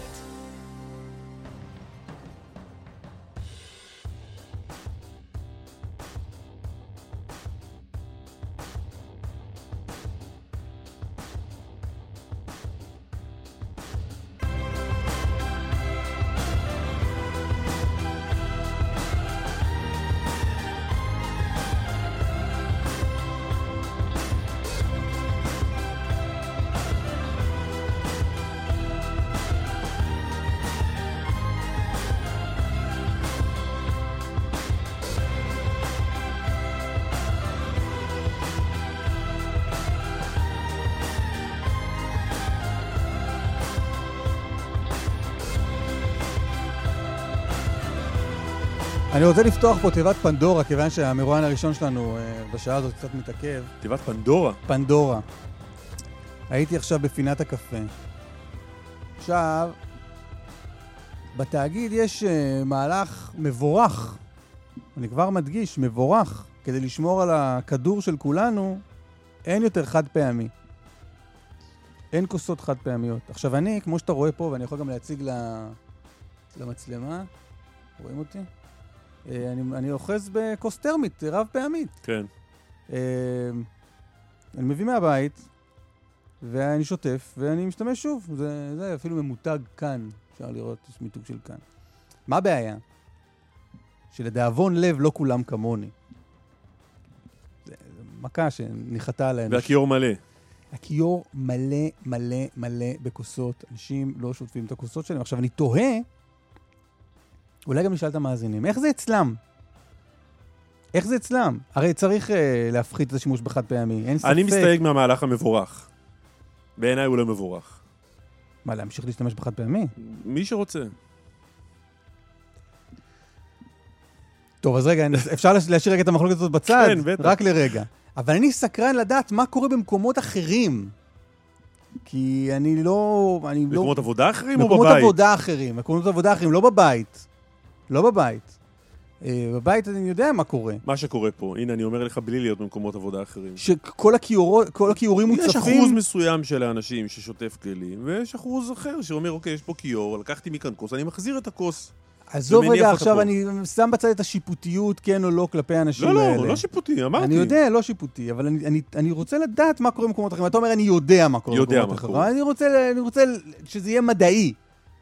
אוקיי? לך, נעשה סקר. אה, רגע, אז אני כותב, אני כותב רגע בטוויטר ואני מבקש שאנשים אה, יענו לנו, בסדר? איך ננסח את זה? תעזור לי רגע. אה, מה, האם, אה, האם, האם אה, מקום העבודה שלכם צמצם את השימוש בכלים חד פעמיים? ואם כן, איך הכיור... איך הכיור שלכם נראה. אפשר גם לשלוח בטוויטר אה, או בטלגרם אה, תמונות של הכיור. אגב, לי יש תמונות של הכיורים בתאגיד. אני מצלם לפעמים. כן? כן, כן. לא זוכר אם שם, שמור אצלי, אבל אני מצלם מדי פעם uh, את התמונות של הכיורים המלאים. טוב, אה... אז הנה צייצתי, ואם לא, לא ניתן את זה היום, אנחנו נקריא את התמונות הנבחרות, ואם לא, לא היום אז מחר, אבל uh, אנחנו נטפל באירוע הזה כי הוא מעניין בעיניי. טוב. אבישי גרינצי, גלובס, שלום. שלום, שלום. מה קורה במערכת בגלובס מבחינת השימוש בכלים חד פעמיים? לדאבון ליבי עברנו לרב פעמי. אה, זה מה יש, אני ממש מציל את האנושות. ואיך נראה הכיור בגלובס? סך הכל נקי, אם יורשה לי להחמיא בפרסום סמוי פה. הודות למי? הודות uh, לעובדי הניקיון של גלובס או הודות, לה, הודות לעובדים המסורים של גלובס? הודות לציבור אה, העיתונאים שלא בוחל בסבון ומים ואפילו סקוץ' ושוטף ביסודיות כל כוס ובמסירות, כמו שהוא כותב כתבה, בודק, בוחן. זה נשמע כמו דף מסרים ששלחו אותך לא, מהעיתון לא, להקריא אותו. תמצמץ פעמיים עם המולית מחזיקה לך אקדח לרקה. וחזקת הנקיות. טוב. יפה. תגיד... איך אתה אה, ממשיך לשאול אותו שאלות אחרי השקרים האלה שהוא מפזר כאן? כן, בוא נלך אל השקר הבא. מה שווה האמינות שלו? לא, להפך, הוא אומר את זה בכזה ביטחון, בוא נלך אל השקרים הבאים. אה, אבישי... לא, לא הייתה כוס חד פעמית, כי אין כוס חד פעמית. אה, בוא תעשה לנו רגע סדר בשלל הבדיקות שנערכו עד כה, ומה בפרשת, הפרשה מכונה פגסוס, למרות שלא בטוח שזה פגסוס, מה אנחנו יודעים עד עכשיו מהבדיקות האלה? של המשטרה, של הפרקליטות, של, של כולם? אנחנו יודעים בעצם שהיו עד כה שלוש בדיקות, אני אחדש לכם שכרגע כבר נעשית הבדיקה הרביעית אה, בעצם של אה, צוות מררי. אה, הבדיקה הראשונה הייתה בדיקה פנימית של המשטרה, שמצאה את אותה חריגה אצל פילבר, שאומנם קיבלו צו יחסית אה, מורחב, שאנחנו מכירים שמאזינים, אה, המשטרה מקבלת צו שמאפשר להאזין לבן אדם, פה קיבלו צו יותר מורחב, שמאפשר לא רק להאזין לבן אדם, אלא גם לקרוא אס.אם.אסים, וואטסאפים, מיילים שלו. והמשטרה, כדי לעשות את זה, היא השתמשה בתוכנה באמת של NSO, וגם שאבה את, הת... את ה... כל התכנים של הטלפון, מה שזה לא הותר לה על פי הצו, כי הצו אפשר לה רק אה, אונליין, בזמן אמת, לראות מה פילבר כותב ומה הוא שולח, מה הוא מקבל, אבל לא אה, לקבל תכנים שנכתבו בעבר. אה, על פי הבדיקה, לא נעשה שימוש באותו אה, חומר ותוכן שנשאב. אז זו הבדיקה אה, הראשונה, אחר כך הייתה לנו אה, בדיקה נוספת, ומצאה בעצם את אותו עיקרון, אה, זה היה גם את אה, איריס אה, אלוביץ' שנעשה ניסיון לחדור לטלפון שלה על פי צו ולא הצליחו. אה, יש עוד אה, גורמים שנעשו ניסיונות, אבל לא מצאנו את הטענות הקשות של כלכליסט בעצם, שהיה פישינג בלי צו נגד ראשי ערים, נגד מנכ"לי משרדי ממשלה. לא, לא מצאו שום דבר כזה. לאחרונה ממש נעשתה בדיקה שלישית, שלא לא דרך המשטרה, אלא דרך בעצם מאגר הנתונים של NSO. לראות בעצם במה שנקרא לוגים ברישום פעולות, איזה פעולות נעשו כלפי הגורמים הרלוונטיים, שזה משהו שאי אפשר למחוק ואי אפשר, אפשר לזייף, גם לא נמצא אה, בידיים של המשטרה כדי שהיא תבדוק. ולא מצאו, בעצם לא מצאו לגבי אה, קרן טרנר, לגבי אמי פלמור, לגבי שי בעבד, אה, לא מצאו שום האזנה שנעשתה כלפיהם, שום חדירה. אבל אז מה זה? הייתה את הבדיקה של אותה חברה פרטית, שכאילו לא קשורה לאירוע הזה, שבדקה את הטלפונים של שי בעבד וקרן טרנר, ומצא שממש עד לאחרונה, לכאורה, אני לא יודע לא אפילו איך להגדיר את זה, ריגלו אחרי הטלפון. כן, אני חייב לומר שזה בעיניי די משונה, אה, הנקודה הזאת. גם החברה, היא אומרת שזה זה לא רמת ודאות של 100%, אני לא, לא בקיא ברמת המימונות של החברה, אבל זה כן מוזר, זאת אומרת שמה שאני יודע, NSO לא משאירה עקבות. זאת אומרת, אה, אם אה, המשטרה חדרה לתוך הטלפון, אתה לא תראה את זה בטלפון של, אה, של הלקוח. אה, לכן זה משונה, גם, מה גם שאתה יודע, שי בעבד, מי ירצה לרגל גם אחריו, גם אחרי קרן טרנר, גם אחרי אמי פלמור, גורם שהוא לא משטרתי, נשמע משונה, ובעצם הריגול לא, הזה... לא, אבל מה אתה אומר, שהמציאו את הבדיקה הזו? אה, לא יודע, אני רק אומר שזה נשמע משונה ומוזר, התוצאה הזאת. אתה יודע, לפעמים יכול להיות שבן אדם מוריד איזה משחק... אה, לא, אה, אגב, יכול להיות שלא אותו גורם האזין לכולם. מישהו אחד התעניין באמי פלמור, ומישהו אחר התעניין בשי באב"ד. ובמקרה שלושתם הוזכרו בכתבה של תומר גנון. אתה יודע, זה נשמע כבר קונספירציה, קונספירציה, קונספירציה. אבל מהבחינה הזאת, בעצם הרישום פעולות הוא משהו, לכאורה הוא אה, ראיה שאי אפשר לזייף אותה. זאת אומרת, אם לא נעשו פעולות, אה, אז לא נעשו. זאת אומרת, אם, אם היה משהו, היית, היית צריך לראות את זה בלוגים של, של מאגר הנתונים. שלמשטרה עצמה אין אה, אפשרות להיכנס לזה לבד בלי אישור של NSO, זה כמו מפתח כפול שיש אחד למשטרה ואחד ל-NSO, וככה בעצם נעשתה הבדיקה, ועכשיו נעשית בדיקה... אז מה זה הבדיקה הרביעית? זה בעצם בדיקה על בדיקה על בדיקה, בעצם לוודא ש... שוב, אני של, לא של ראיתי מי אבל. של מי אבל הפעם? של, ששוב, של השב"כ, שבעצם הגורמים המקצועיים בצוות מררי של השב"כ ושל המוסד. שוב, אני כמובן לא ראיתי בעצמי, לא, לא בדקתי, עד, יש לי, אמנם אני שוטף כוסות, אבל uh, בודק uh, ריגול אני עדיין לא. אבל אבישי, צריך בוא רגע להפריד בין שני עניינים. גם, שתי... אני, רק אני אגיד עוד נקודה אחת, בעצם היה גם פרסום אתמול על זה שהשתמשו ברוגלה נגד uh, ארי הרו, עד המדינה uh, נגד נתניהו, על הסיפור של uh, תיק 2000, שיחות נתניהו מוזס. זה לא יודע מאיפה זה, מאיפה זה מגיע, לכאורה לא נעשה אה, שימוש כזה. אבישי?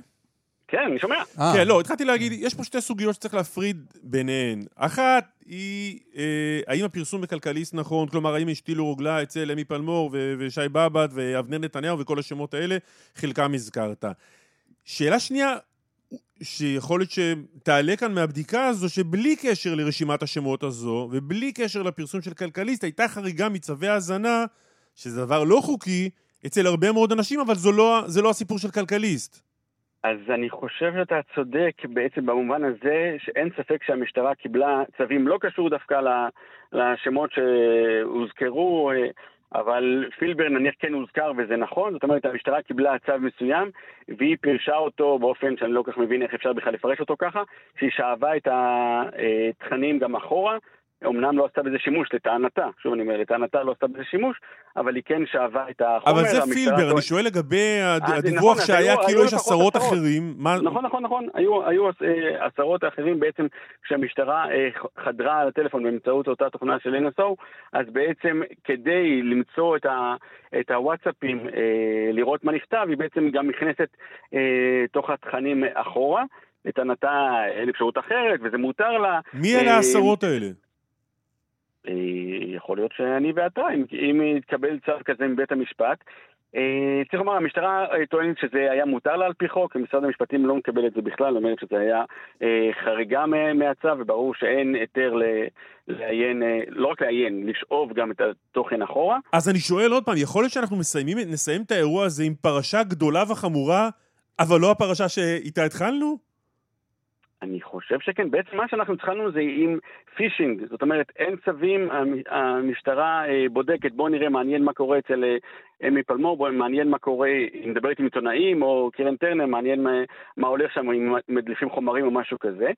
לפחות, אני אומר, על פי הבדיקות המקצועיות, אין לנו משהו אחר כדי, כדי לבדוק את זה, אז זה לכאורה לא קרה ולא התרחש על ידי אה, משטרת ישראל, אבל כן, בהחלט, אה, מתוך... כן, שימוש לא נאות בצווים שכן התקבלו, אבל כל מה שבאמת זעזע את הציבור, שוב, אני לא אומר שכל, שכל מה שנשארנו איתו, לכאורה, הוא לא חמור, אבל כל מה שבאמת זעזע את הציבור, אנשים שלא קשורים לכלום, גם פעילי המחאה שלא הייתה נגדם חקירה, וגם, אה, כאמור, מנכ"לי, מנכ"לי משרדי הממשלה. מה המסקנה שלך עד כה לגביהם? אני, אני, אני, אני אגיד לך, אני חושב שאנשים אולי לא מספיק מבינים את המשמעות הזאת. נניח אומרים שבן אדם חשוד בעבירת פשע, בסדר, ולכן הם קיבלו, המשטרה בעצם מבקשת צו, וזה מעט, הנה רגע, הבן אדם היה חשוד בעבירת פשע, אבל אתה יודע, אפילו להצית נניח פח אשפה יכול להיות אה, עבירת פשע. אז אם אה, דבר כזה, המשטרה תקבל אה, צווים, אה, תשתמש... לא, אבל, אבל אמי פלמור ושי באב"ד וקרן טרנר לא הציתו פח אשפה גם. לכאורה. נכון, אבל זה, אני, כמובן לכאורה. לא, גם לכאורה הם לא יצאו, גם, גם לא היה לכאורה נגדם. לא. אה, זהו, אבל מבחינת מה שהצוות מררי בדק, שוב, ובדק בכמה רמות, באמת לא היה שום דבר כזה. זאת אומרת, לא היה שום צו נגדם וגם לא הייתה שום חדירה לטלפון שלהם. עכשיו, אני, אני חייב לומר... לא, יש משהו בממצאים שיכול להסביר איך שמם שורבב לכתבה בכלכליסט? אני אגיד פה כאפשרות. יכול להיות שהיה איזשהו חיפוש לגבי אה, הסיפור נניח של מחאת יוצאי אתיופיה, והיה שם גורם אה, לוחמני ומסוכן. אנחנו זוכרים את התקופה הזאת שהרחובות נראו כמו בערך אה, המערב הפרוע, אז יכול להיות שהיא, כיוון שהיא דיברה עם איזשהו פעיל אה, אה, מחאה שהוא היה גורם אלים, ונגדו כן היה צו, והם שוחחו ביניהם, אז הנה, יש פה שיחה בין השתיים שכן התקבלה. ואז אותו אה, גורם חשב שהצו היה, או החיפוש היה נגדה, ובעצם הוא לא ידע שהיא רק במקרה okay. אוקיי. שוחחה עם אותו גורם.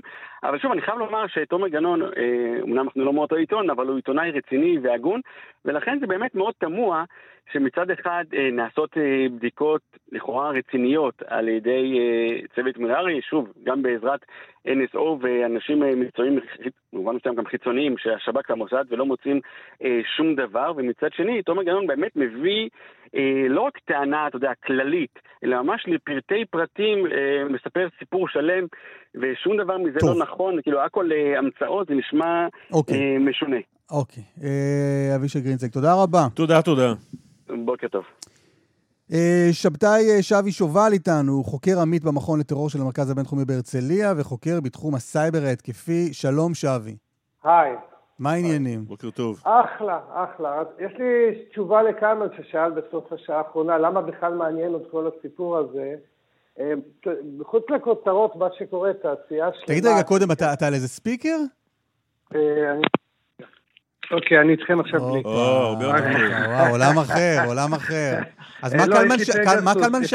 מה קלמן שאל בסוף השעה הקודמת? יש לי פגסוס על הטלפון פשוט. אז אה, קלמן שאל למה בכלל זה עדיין מעניין כל הסוגיה הזאת, יש אוקראינה וכולי. לא, לא, לא, אני שאלתי, אותי זה מאוד מעניין הסוגיה הזאת. כן, הוא רק אמר למי ששכח והתבלבל כן, מכל כן. שלל אוקיי, האירועים. אז תשימו לב שמה שלא מופיע בחדשות, ואני אסביר תכף למה זה לא מופיע, שתעשייה שלמה, אסטרטגית למדינת ישראל, שנקראת סייבר התקפי, מותקפת עד כדי כך, ואפשר להתווכח אם, אם יש סיבה או אין סיבה לזה, שהתעשייה האסטרטגית הזאת, שיש לה חשיבות, ואם תרצו נסביר למה, היא פשוט עכשיו במצור מטורף, שהסיפור של המשטרה, שהיה נשמע פיקטיבי למדי, הוא איזשהו מסמר אחרון. עכשיו, זה לא מפעל טקסטיל בשדרות. לא בוא תסביר רגע אבל את עניין הפיקטיבי. למה זה נשמע. פיקטיבי? כן. מה סימני השאלה שעולים לך כשאתה קורא את הכתבות האלה והדיווחים? רק מלכתחילה, אני למעשה, נדמה לי שרמזתי לחברים בתקשורת, אבל לא נכנסתי לזה לעומק, עוד לפני שהכל התברר, או לא הכל, או חלק לפחות, החלק של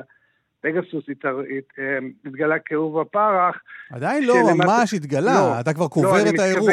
כן, לא 26, ואני אסביר למה לא 26. 26 זה מספר האנשים שלכאורה כן, הרוגלה כן, הותקנה כן. אצלם. אז רק שתבינו שבעולם הזה, כל, בדרך כלל מוכרים מחסניות של כדורים, כדור זה, זה פגסוס אחד שילך לאנשהו, או דמוי פגסוס מחברות אחרות.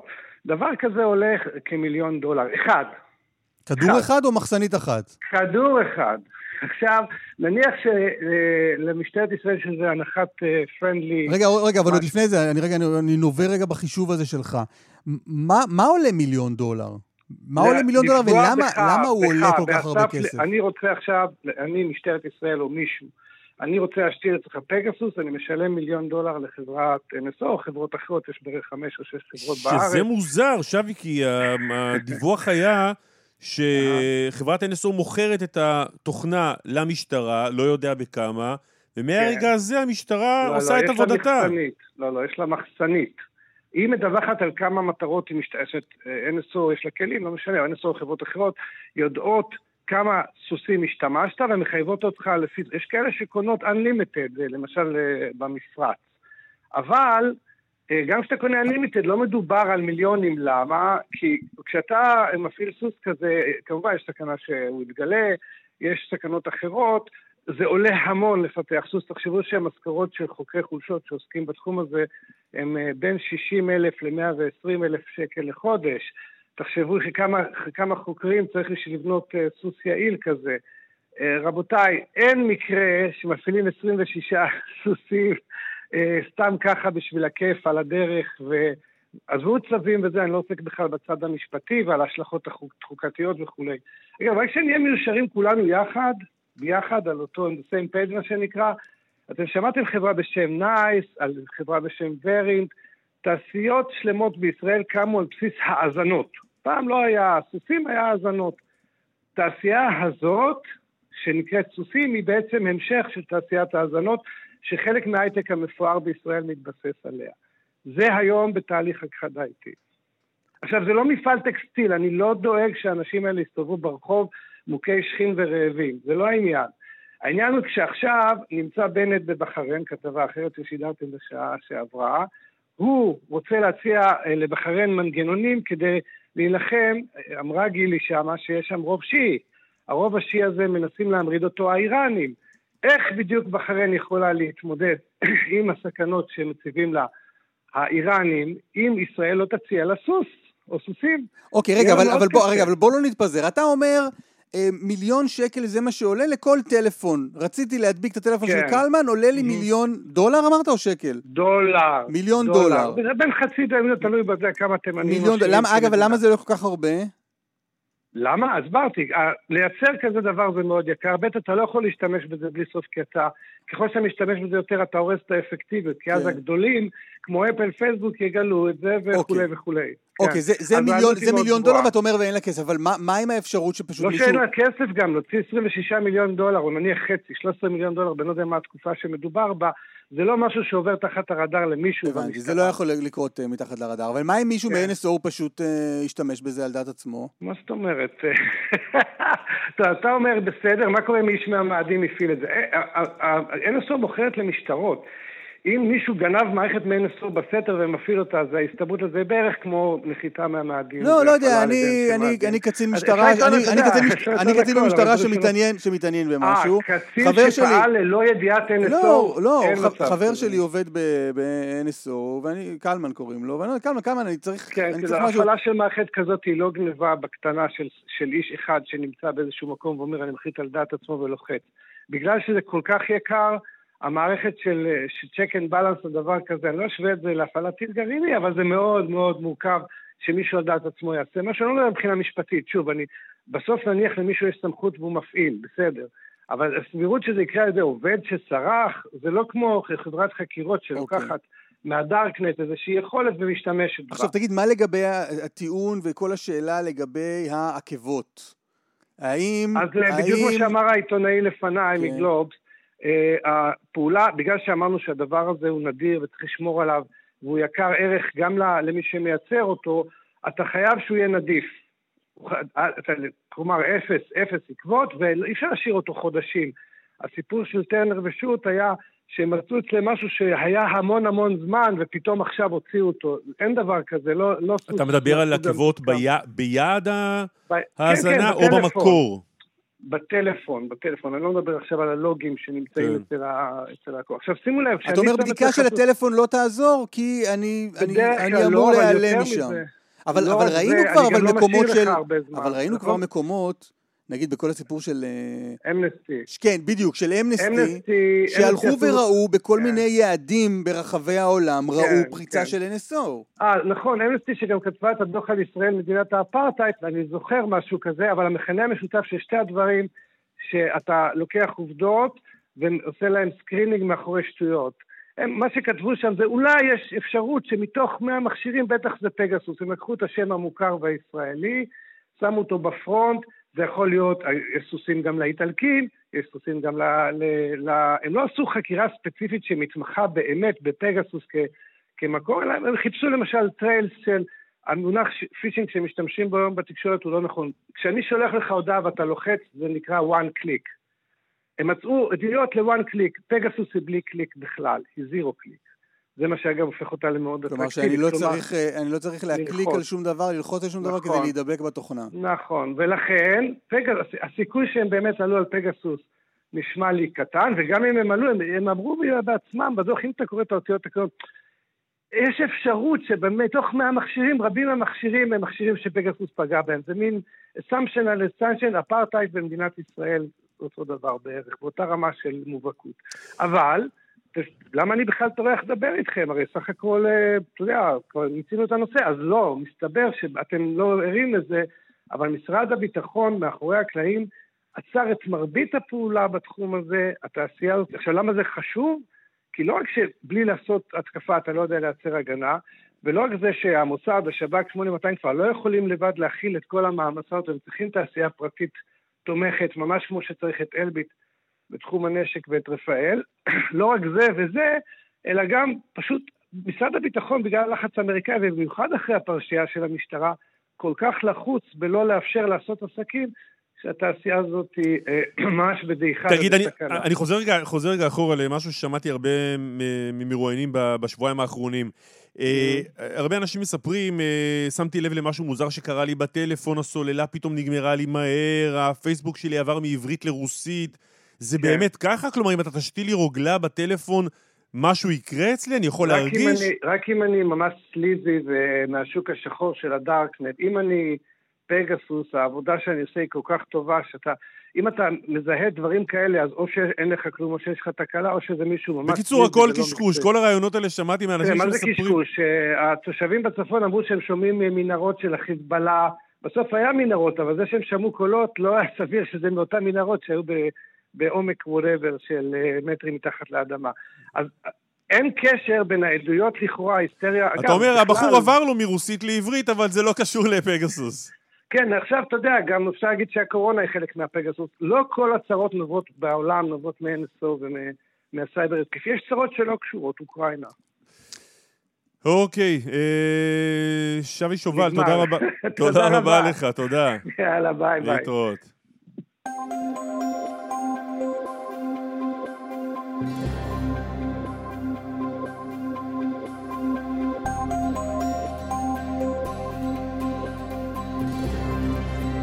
בדרך אשדוד תל אביב עומס כבד ממחלף יבנה עד גשר פלמחים בגלל תאונת דרכים, בהמשך עמוס ממחלף ראשון דרום עד מחלף חולון מזרח, דרך 471 מערב עמוסה מגת רימון עד מחלף בר אילן, מזרחה מנחלים עד צומת מגדל אפק. כבה פה האור ב control, הכל בסדר? NSO מנסים לאותת לנו משהו. שאלה אה. מה?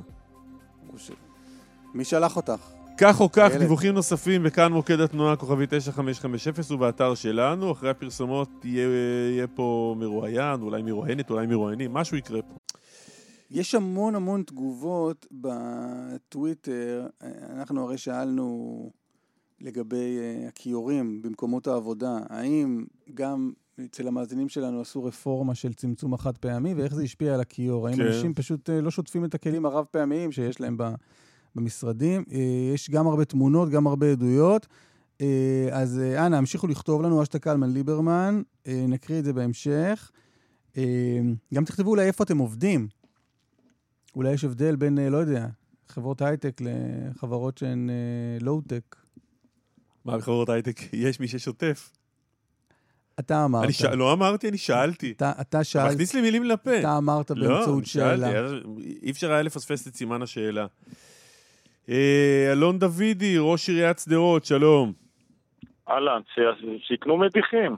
בזמנו, אה, שגמליאל הייתה אה, שרת איכות הסביבה, אני חושב שהיא הוציאה קול קורא למדיחים בגני ילדים. דווקא השבוע אנחנו מאשרים במועצה את הטבר לזה.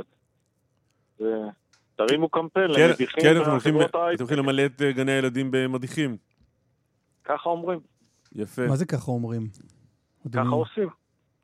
מעביר את הבר. אה, תגיד רגע, אמ, בעירייה מה קורה בעצם? בעירייה יש כלים חד פעמיים? יש גם וגם. מה אתה מעדיף? אני אומר לך את האמת, גם בבית. בדרך כלל משתמשים בכלים הרגילים, אבל לפעמים כשאני יוצא אה, לדרך או לאיזושהי פגישה ואני אומר, לוקח איתי גם חד פעמי, זה בסדר. אף אחד, אה, משתדלים אה, כמה שפחות להשתמש, אבל משתמשים גם. האמת שיש לנו מצבור כן. גדול מהבת מצווה של הבת שלי, עסקה. בזמנו עשינו אה, בת מצווה, אנחנו עושים אירועים מאוד קטנים. רק נגיד, היא בת 22 ו... עכשיו. לא, אה, לא, מתי עסקה, זה היה? לא, נריה כבר בת 24, אה, לא, שמרתם שנים, אה, מאגרים. יפה, אבל uh, הבת עסקה חייגה בת מצווה, ואז קנינו את הכלים האלה, החד פעמים של העץ. אז עכשיו אנחנו ממש בכל הסיפור הזה של הקורונה, אתה יודע, כל אחד מקבל uh, VIP, אה, שהוא נמצא ב...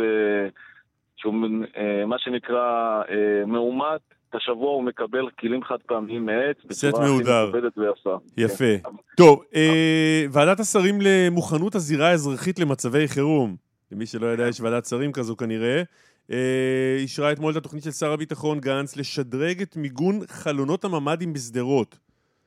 זה כן. נשמע על פניו אה, אירוע משמח.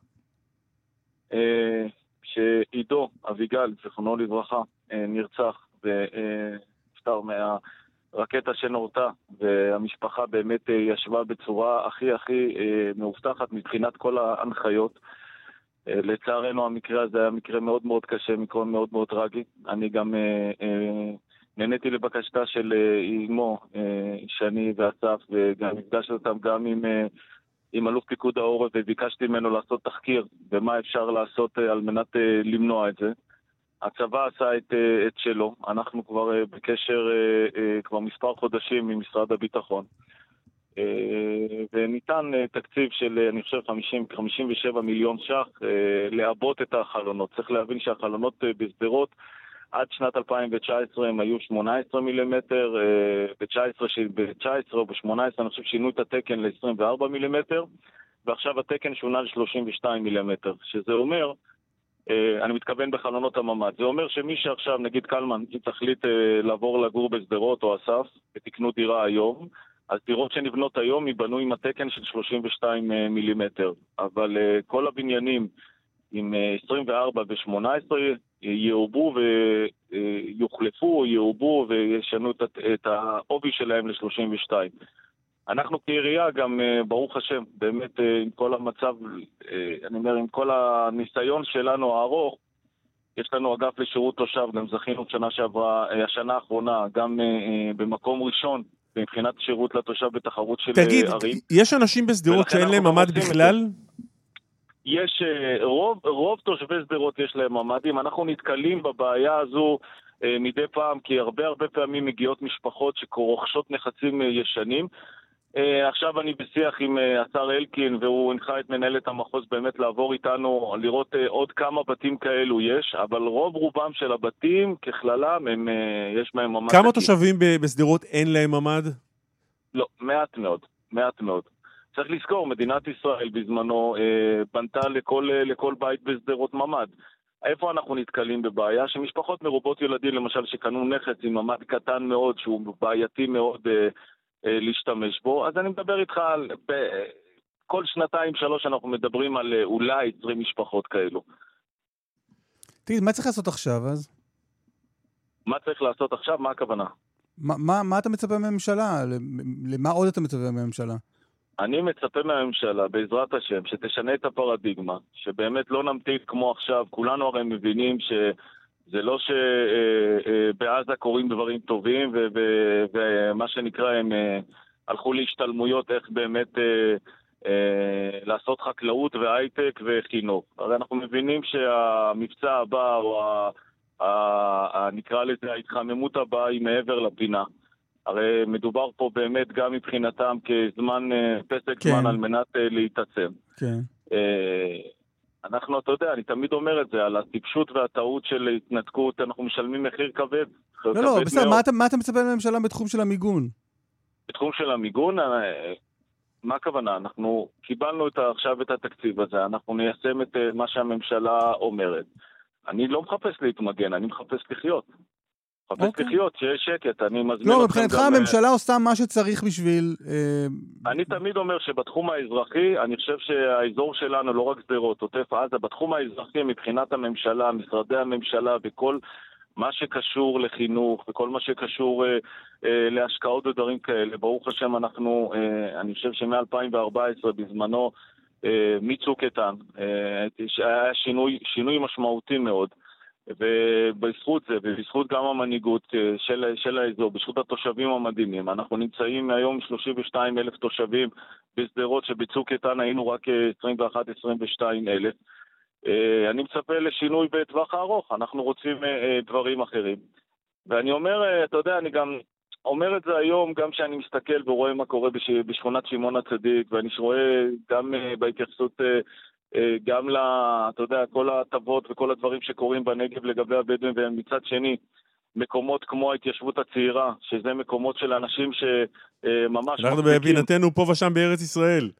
מחזיקים, מחזיקים את ההתיישבות של מדינת ישראל, יוצרים חיץ. אני אומר לך, אני באחד הסיורים עליתי לג'בל כזה גבוה וראיתי משפחה צעירה שממש, כאילו... רגע, אבל אלון דוד, התחלנו עם המיגון אצלך בשדרות, איך הגענו עכשיו להתיישבות הצעירה? לא, אני אגיד לך למה. ולבדואים. אני אגיד לך למה, כי אני חושב, ראיתי היום את כל האמרות גם, אה, ועכשיו אני לא נכנס פוליטית, אבל ראיתי את כל מיני אמרות על איתמר בן גביר, פרובוקטור, לא פרובוקטור. בסוף, צריך לדעת, איפה שיש... אותה שאלה, איך הגענו לאיתמר בן גביר? אני אגיד לך, אז אני אגיד לך, כי מה שקורה בשדרות... אתה רוצה פינת אקטואליה עם אה, ראש עיריית שדרות, אז נארגן לך פינת אקטואליה, לא צריך... לא, אני לא רוצה, אני רוצה להסביר לך... לא, אתה שאלת אותי, אסף, שאלה מצוינת. אנחנו לא רוצים כלום, אנחנו רוצים לחזור ולחיות בשדרות ובעוטף כמו כל תושבי מדינת ישראל. למה זה קרה? זה קרה כי עשו את ההתנתקות. למה זה קרה? שמתי שזרקו רקטות קטנות, עמד שם מופז ועמד שם אריק שרון ואחרים ואמרו ששום דבר, וצחקו על כולם ואמרו שמתי שיירו לנגב, אמרו לא יקרה דבר כזה. והנה אנחנו רואים איפה אנחנו נמצאים טוב, היום. טוב, ראש עיריית שדרות. שנייה, אסף, פעם אחת עשיתי חשבון. לא, אה, שדדת את הראיון. זה מה שקרה, שדדת את לא, הרעיון. מה, עכשיו אנחנו נפתח אה, דיון על אה, שייח' ג'ראח לא, ועל ההתיישבות הצעירה? רגע, תן להגיד, אסף, רגע, אני אסיים בטוב, אל תדאג. אני רק אומר שאני חושב שבכל מקום שיש התיישבות של יהודים במדינת ישראל, צריך לעמוד לצידם. זה תפקידה של הממשלה. טוב. כמו שכל הזמן אנחנו אומרים. עכשיו ולסיום, חשוב לי להגיד... לא, כי היית בפוליטיקה. לא. היית רגע, מספר שלוש בימינה, היית יכול להיות... אה, יכולת לתקן את כל הדברים כן, האלה. כן, היית שר בקואליציה. לאשר את ההתיישבות הצעירה, לטפל בבדואים. במקום זה... לא לקדם את בן גביר או... ההתיישבות הצעירה, ההתיישבות הצעירה היא למען מדינת ישראל, היא למען כלל מדינת ישראל. לא, אבל אם היית נשאר בפוליטיקה, המקום שעזבת אותו, יכולת לתקן את זה. את כל מה שאתה אומר שמקולקל. אה, אם תרצה, מה שהיה קורה היה בחירות ועוד בחירות, ואני לא נכנס לזה עכשיו. עשו הרבה טעויות, גם אני עשיתי טעויות. איזה טעות עשית? אני חושב, הייתי מספיק נבון, אבל... באיזה תחום? לא היית מספיק נבון שמה? אתה רוצה לשמוע אותי על כל הטעויות? אחת. בוא נתחיל. יש לך זמן? אבל לא, תפתח, לא. אם אתה, לא. אז בוא נעשה, בוא נעשה דבר כזה. אם אתה רוצה, אני אספר לך את הטעויות של ביבי נתניהו. לא, כשנתניהו יתראיין, נשאל אותו לטעויות שלו. עכשיו אנחנו איתך, לא דודי. לא, לכן אני אומר. אני אומר עוד פעם, אני חושב שלא, אני חושב שלא הייתי מספיק נבון בהבנה מול לאיזה, לאיזה, לאיזה אה, מנהיגות של בנט אני נכנס וכל זה. אתה רוצה, נעשה על זה רעיון. לא, אבל השאלה היא אחרת, נתת פה... רגע, רגע, אבל אלון, תן לי לשאול שאלה. תן לי לשאול שאלה. אני אוהב אתכם, כן. נתת פה פירוט גדול של כל הצרות שמתקיימות היום במדינה, ולמה לא, לא מאשרים... רגע, חלקן, אתה צודק, לא כל הצרות, חלקן. למה לא מאשרים את זה, ולמה לא מסדרים פה, ולמה מתקצבים שם, ולמה לא עושים פה. לא, היית במקום... רגע, היית יכול להיות היום שר בכיר... אני אגיד לך מה אני אוהב, אבל... יכולת אבל להיות שר בכיר בממשלה הזו. יכולתי להיות שר בכיר... ולתקן את כל הדברים האלה. יכולתי להיות שר בכיר בממשלת בנט, אבל אני לא הלכתי לממשלה הזו, כי אני לא מוכן שממשלת ישראל ומדינת ישראל תתנהל על פי רוב, על פי רוב, אה, אה, אה, שתלוי במפלגת רע"מ. אני בעד שיתוף, אבל אני חושב שמדינת ישראל צריכה להיות, כל ההחלטות הנוראיות, תסתכל על אוסלו והחלטות אחרות, נשענו על רוב שלא היה יהודי. אני בעד שיתוף, אני בעד שיתוף של כולם ועובד למען לא, כולם, אוקיי. גם אני עושה את זה. ראש עיריית שדרות. מה, אנחנו כבר 20 דקות. אבל אלון דוידי, אנחנו נקע כבר איזה רבע שעה, אנחנו נצטרך להיפרד מתישהו. אסף, יש לי שאלה. שטח משוחרר לא יוחזר. אישית, אישית. אסף, קלמן, אתה יודע שאני לאזורים שלכם מגיע, למה אתם לא מגיעים לפסטיבל... כי אני אגיד לך משהו. אני אגיד, אני אגיד לך, לא, שאלה מצוינת.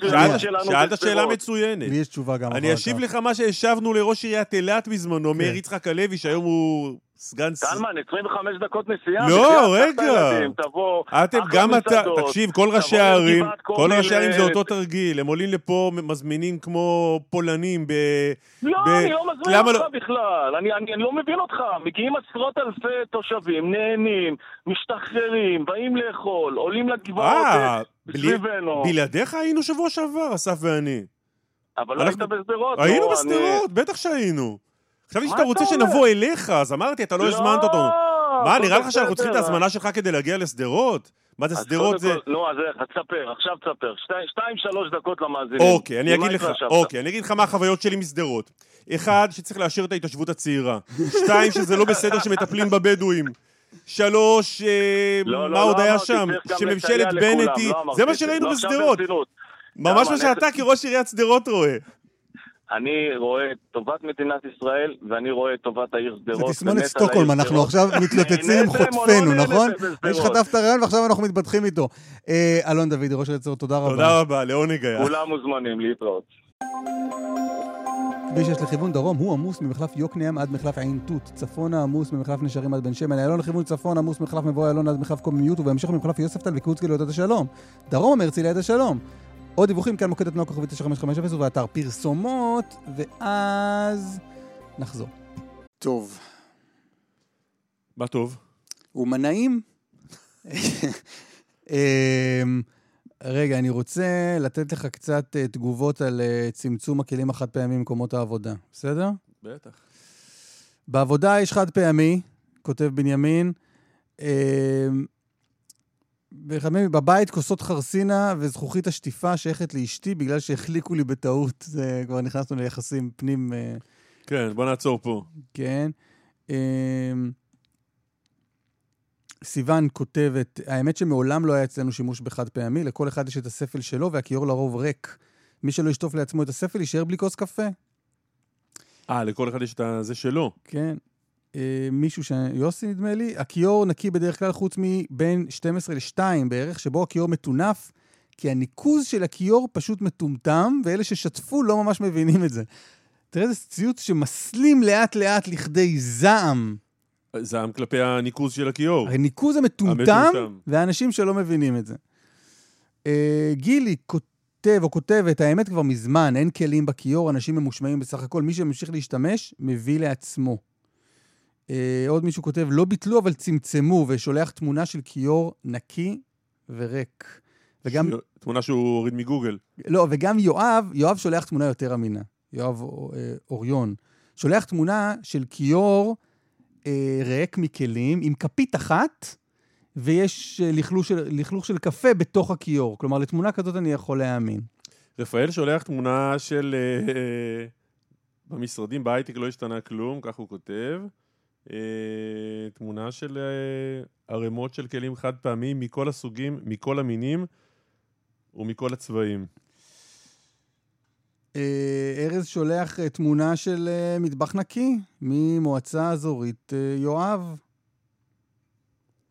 יפה מאוד. קראתי בגלות בחבל בנימין כותב, מי זוכר מתי הייתי במשרד פעם אחרונה? מתי מה? הייתי במשרד בפעם האחרונה. אה, חשבתי מתי שטפתי כלים בפעם האחרונה.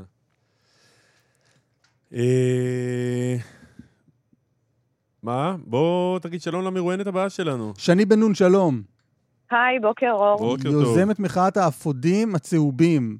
מהי נכון. מחאת האפודים הצהובים? אז מחאת האפודים הצהובים בעצם התחילה בצרפת באמירה מאוד מאוד ברורה שהיינו שקופים, היום אנחנו כבר לא.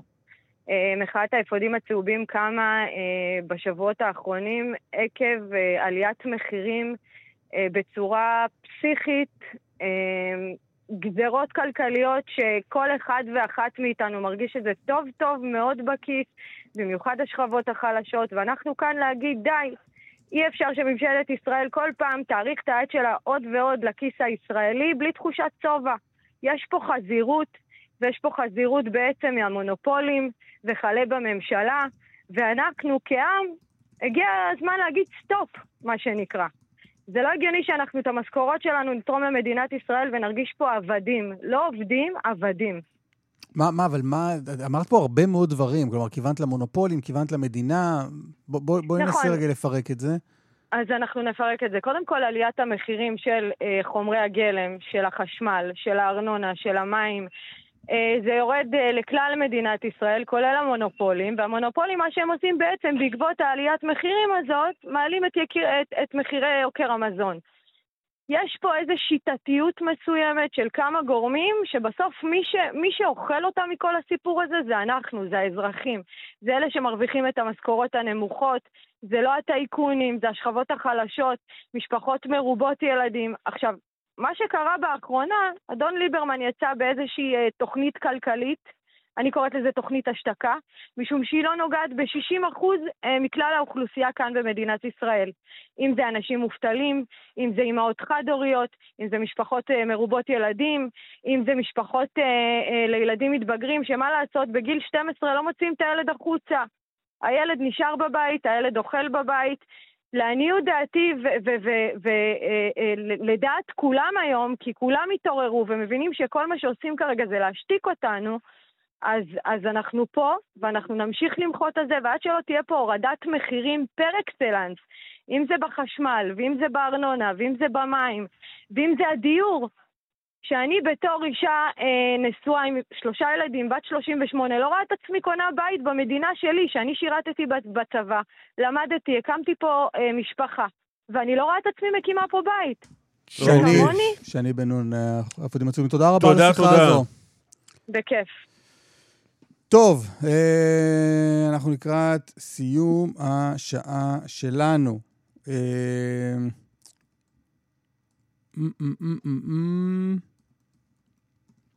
איך אצלך בבית יש כלים חד פעמיים? לא. זה אה, מדיח, או אתה שוטף, או... יש מדיח. זה בסדר, אני כבר לא יודע מה מותר. מותר מדיח. כן, אם כי זה מזהם. סתם. יש מדיח כלים, כן. לא, אבל אני חושב שבבית זה פחות. אנשים משתמשים בחד פעמים בבית. אני לא מדבר עכשיו על משפחות החרדיות וכל הדיון ההוא. אני מדבר על משפחה, לא יודע, ארבע, חמש נפשות. אנשים משתמשים, אתה, אתה משתמש בחד פעמי? השתמשנו. אה, הגברת ליבסקינד אה, גומלת אותנו מזה. בעקבות השיח הנוכחי? בעקבות כל מיני דברים. אתה רוצה לפרט לא, משהו? לא, ממש לא. מה, מאיזה נימוקים אבל? לא, לא, לא, נימוקים... כלכליים? לא, בעיקר הירוקים. אה, אבל, זה, אבל, אבל זה כן משהו שקורה עכשיו, כלומר, גמילה זה, זה לא, נשמע... זה, כמו... זה תהליך. תראה, בבית שיש בו, לא מדבר איתך על עשרה ילדים, גם אצלנו כבר ילדים גדולים, אז התנועה היא, יש יום שנמצאים בו שניים וחצי אנשים, יש יום שנמצאים שבעה אנשים, העסק הוא נזיל. אתה כמו חנות מכולת. תחנת רכבת, אנשים נכנסים ויוצאים. אני אף פעם לא יודע... אתה פותח בבוקר, אתה לא... אה, עמוס עוז, אה, עמוס עוז אמר פעם, אני כמו בעל מכולת שהוא יושב לכתיבה, אני פותח את החנות, אני לא יודע לא כמה אנשים יבואו. אז גם אני בפתח היום לא יודע כמה אנשים ישנו בבית בסוף היום. עכשיו, כשיש תנועה של אנשים, ופה שותים ופה זה, אז אתה יודע, אה, אם זה לא כוסות חד פעמיות, אז הכיור מתמלא מהר מאוד משלוק מים. ברור. ברור. Uh, אבל הנה, תראה, תראה, קרה כאן משהו, אפשר לכעוס על ליברמן, אפשר לאהוב את, המיסוי וכל זה. לכעוס על ליברמן? השלב הבא זה לכעוס על קלמן. לא, אפשר, אבל זה מסוכן. אבל הנה, קרה משהו, יש שיח לפחות סביב הנושא הזה, ואנשים אומרים, אוקיי, אם אני יכול לצמצם את השימוש בחד פעמי, אז אני אעשה את זה. כן, חלק השיח הוא שיח שזה עולה הרבה כסף. לגמרי, לכן אני אומר, אפשר למתוח ביקורת וזה, אבל משהו נעשה כאן מבחינת uh, שיח ציבורי. יהודית אמרי אגסי ערכה, נדב רוזנצוויג ומור גורן הפיקו, חיים זקן על הביצוע הטכני, אהוד כהן uh, על דיווחי התנועה. קלמן, יש לנו עוד uh, עשר שניות, אפשר לנצל אותם לדברים מדהימים. מה, מה תרצה להגיד לאומה? בבקשה. אסף ליברמן, תודה רבה. קלמן ליבסקין, להתראות.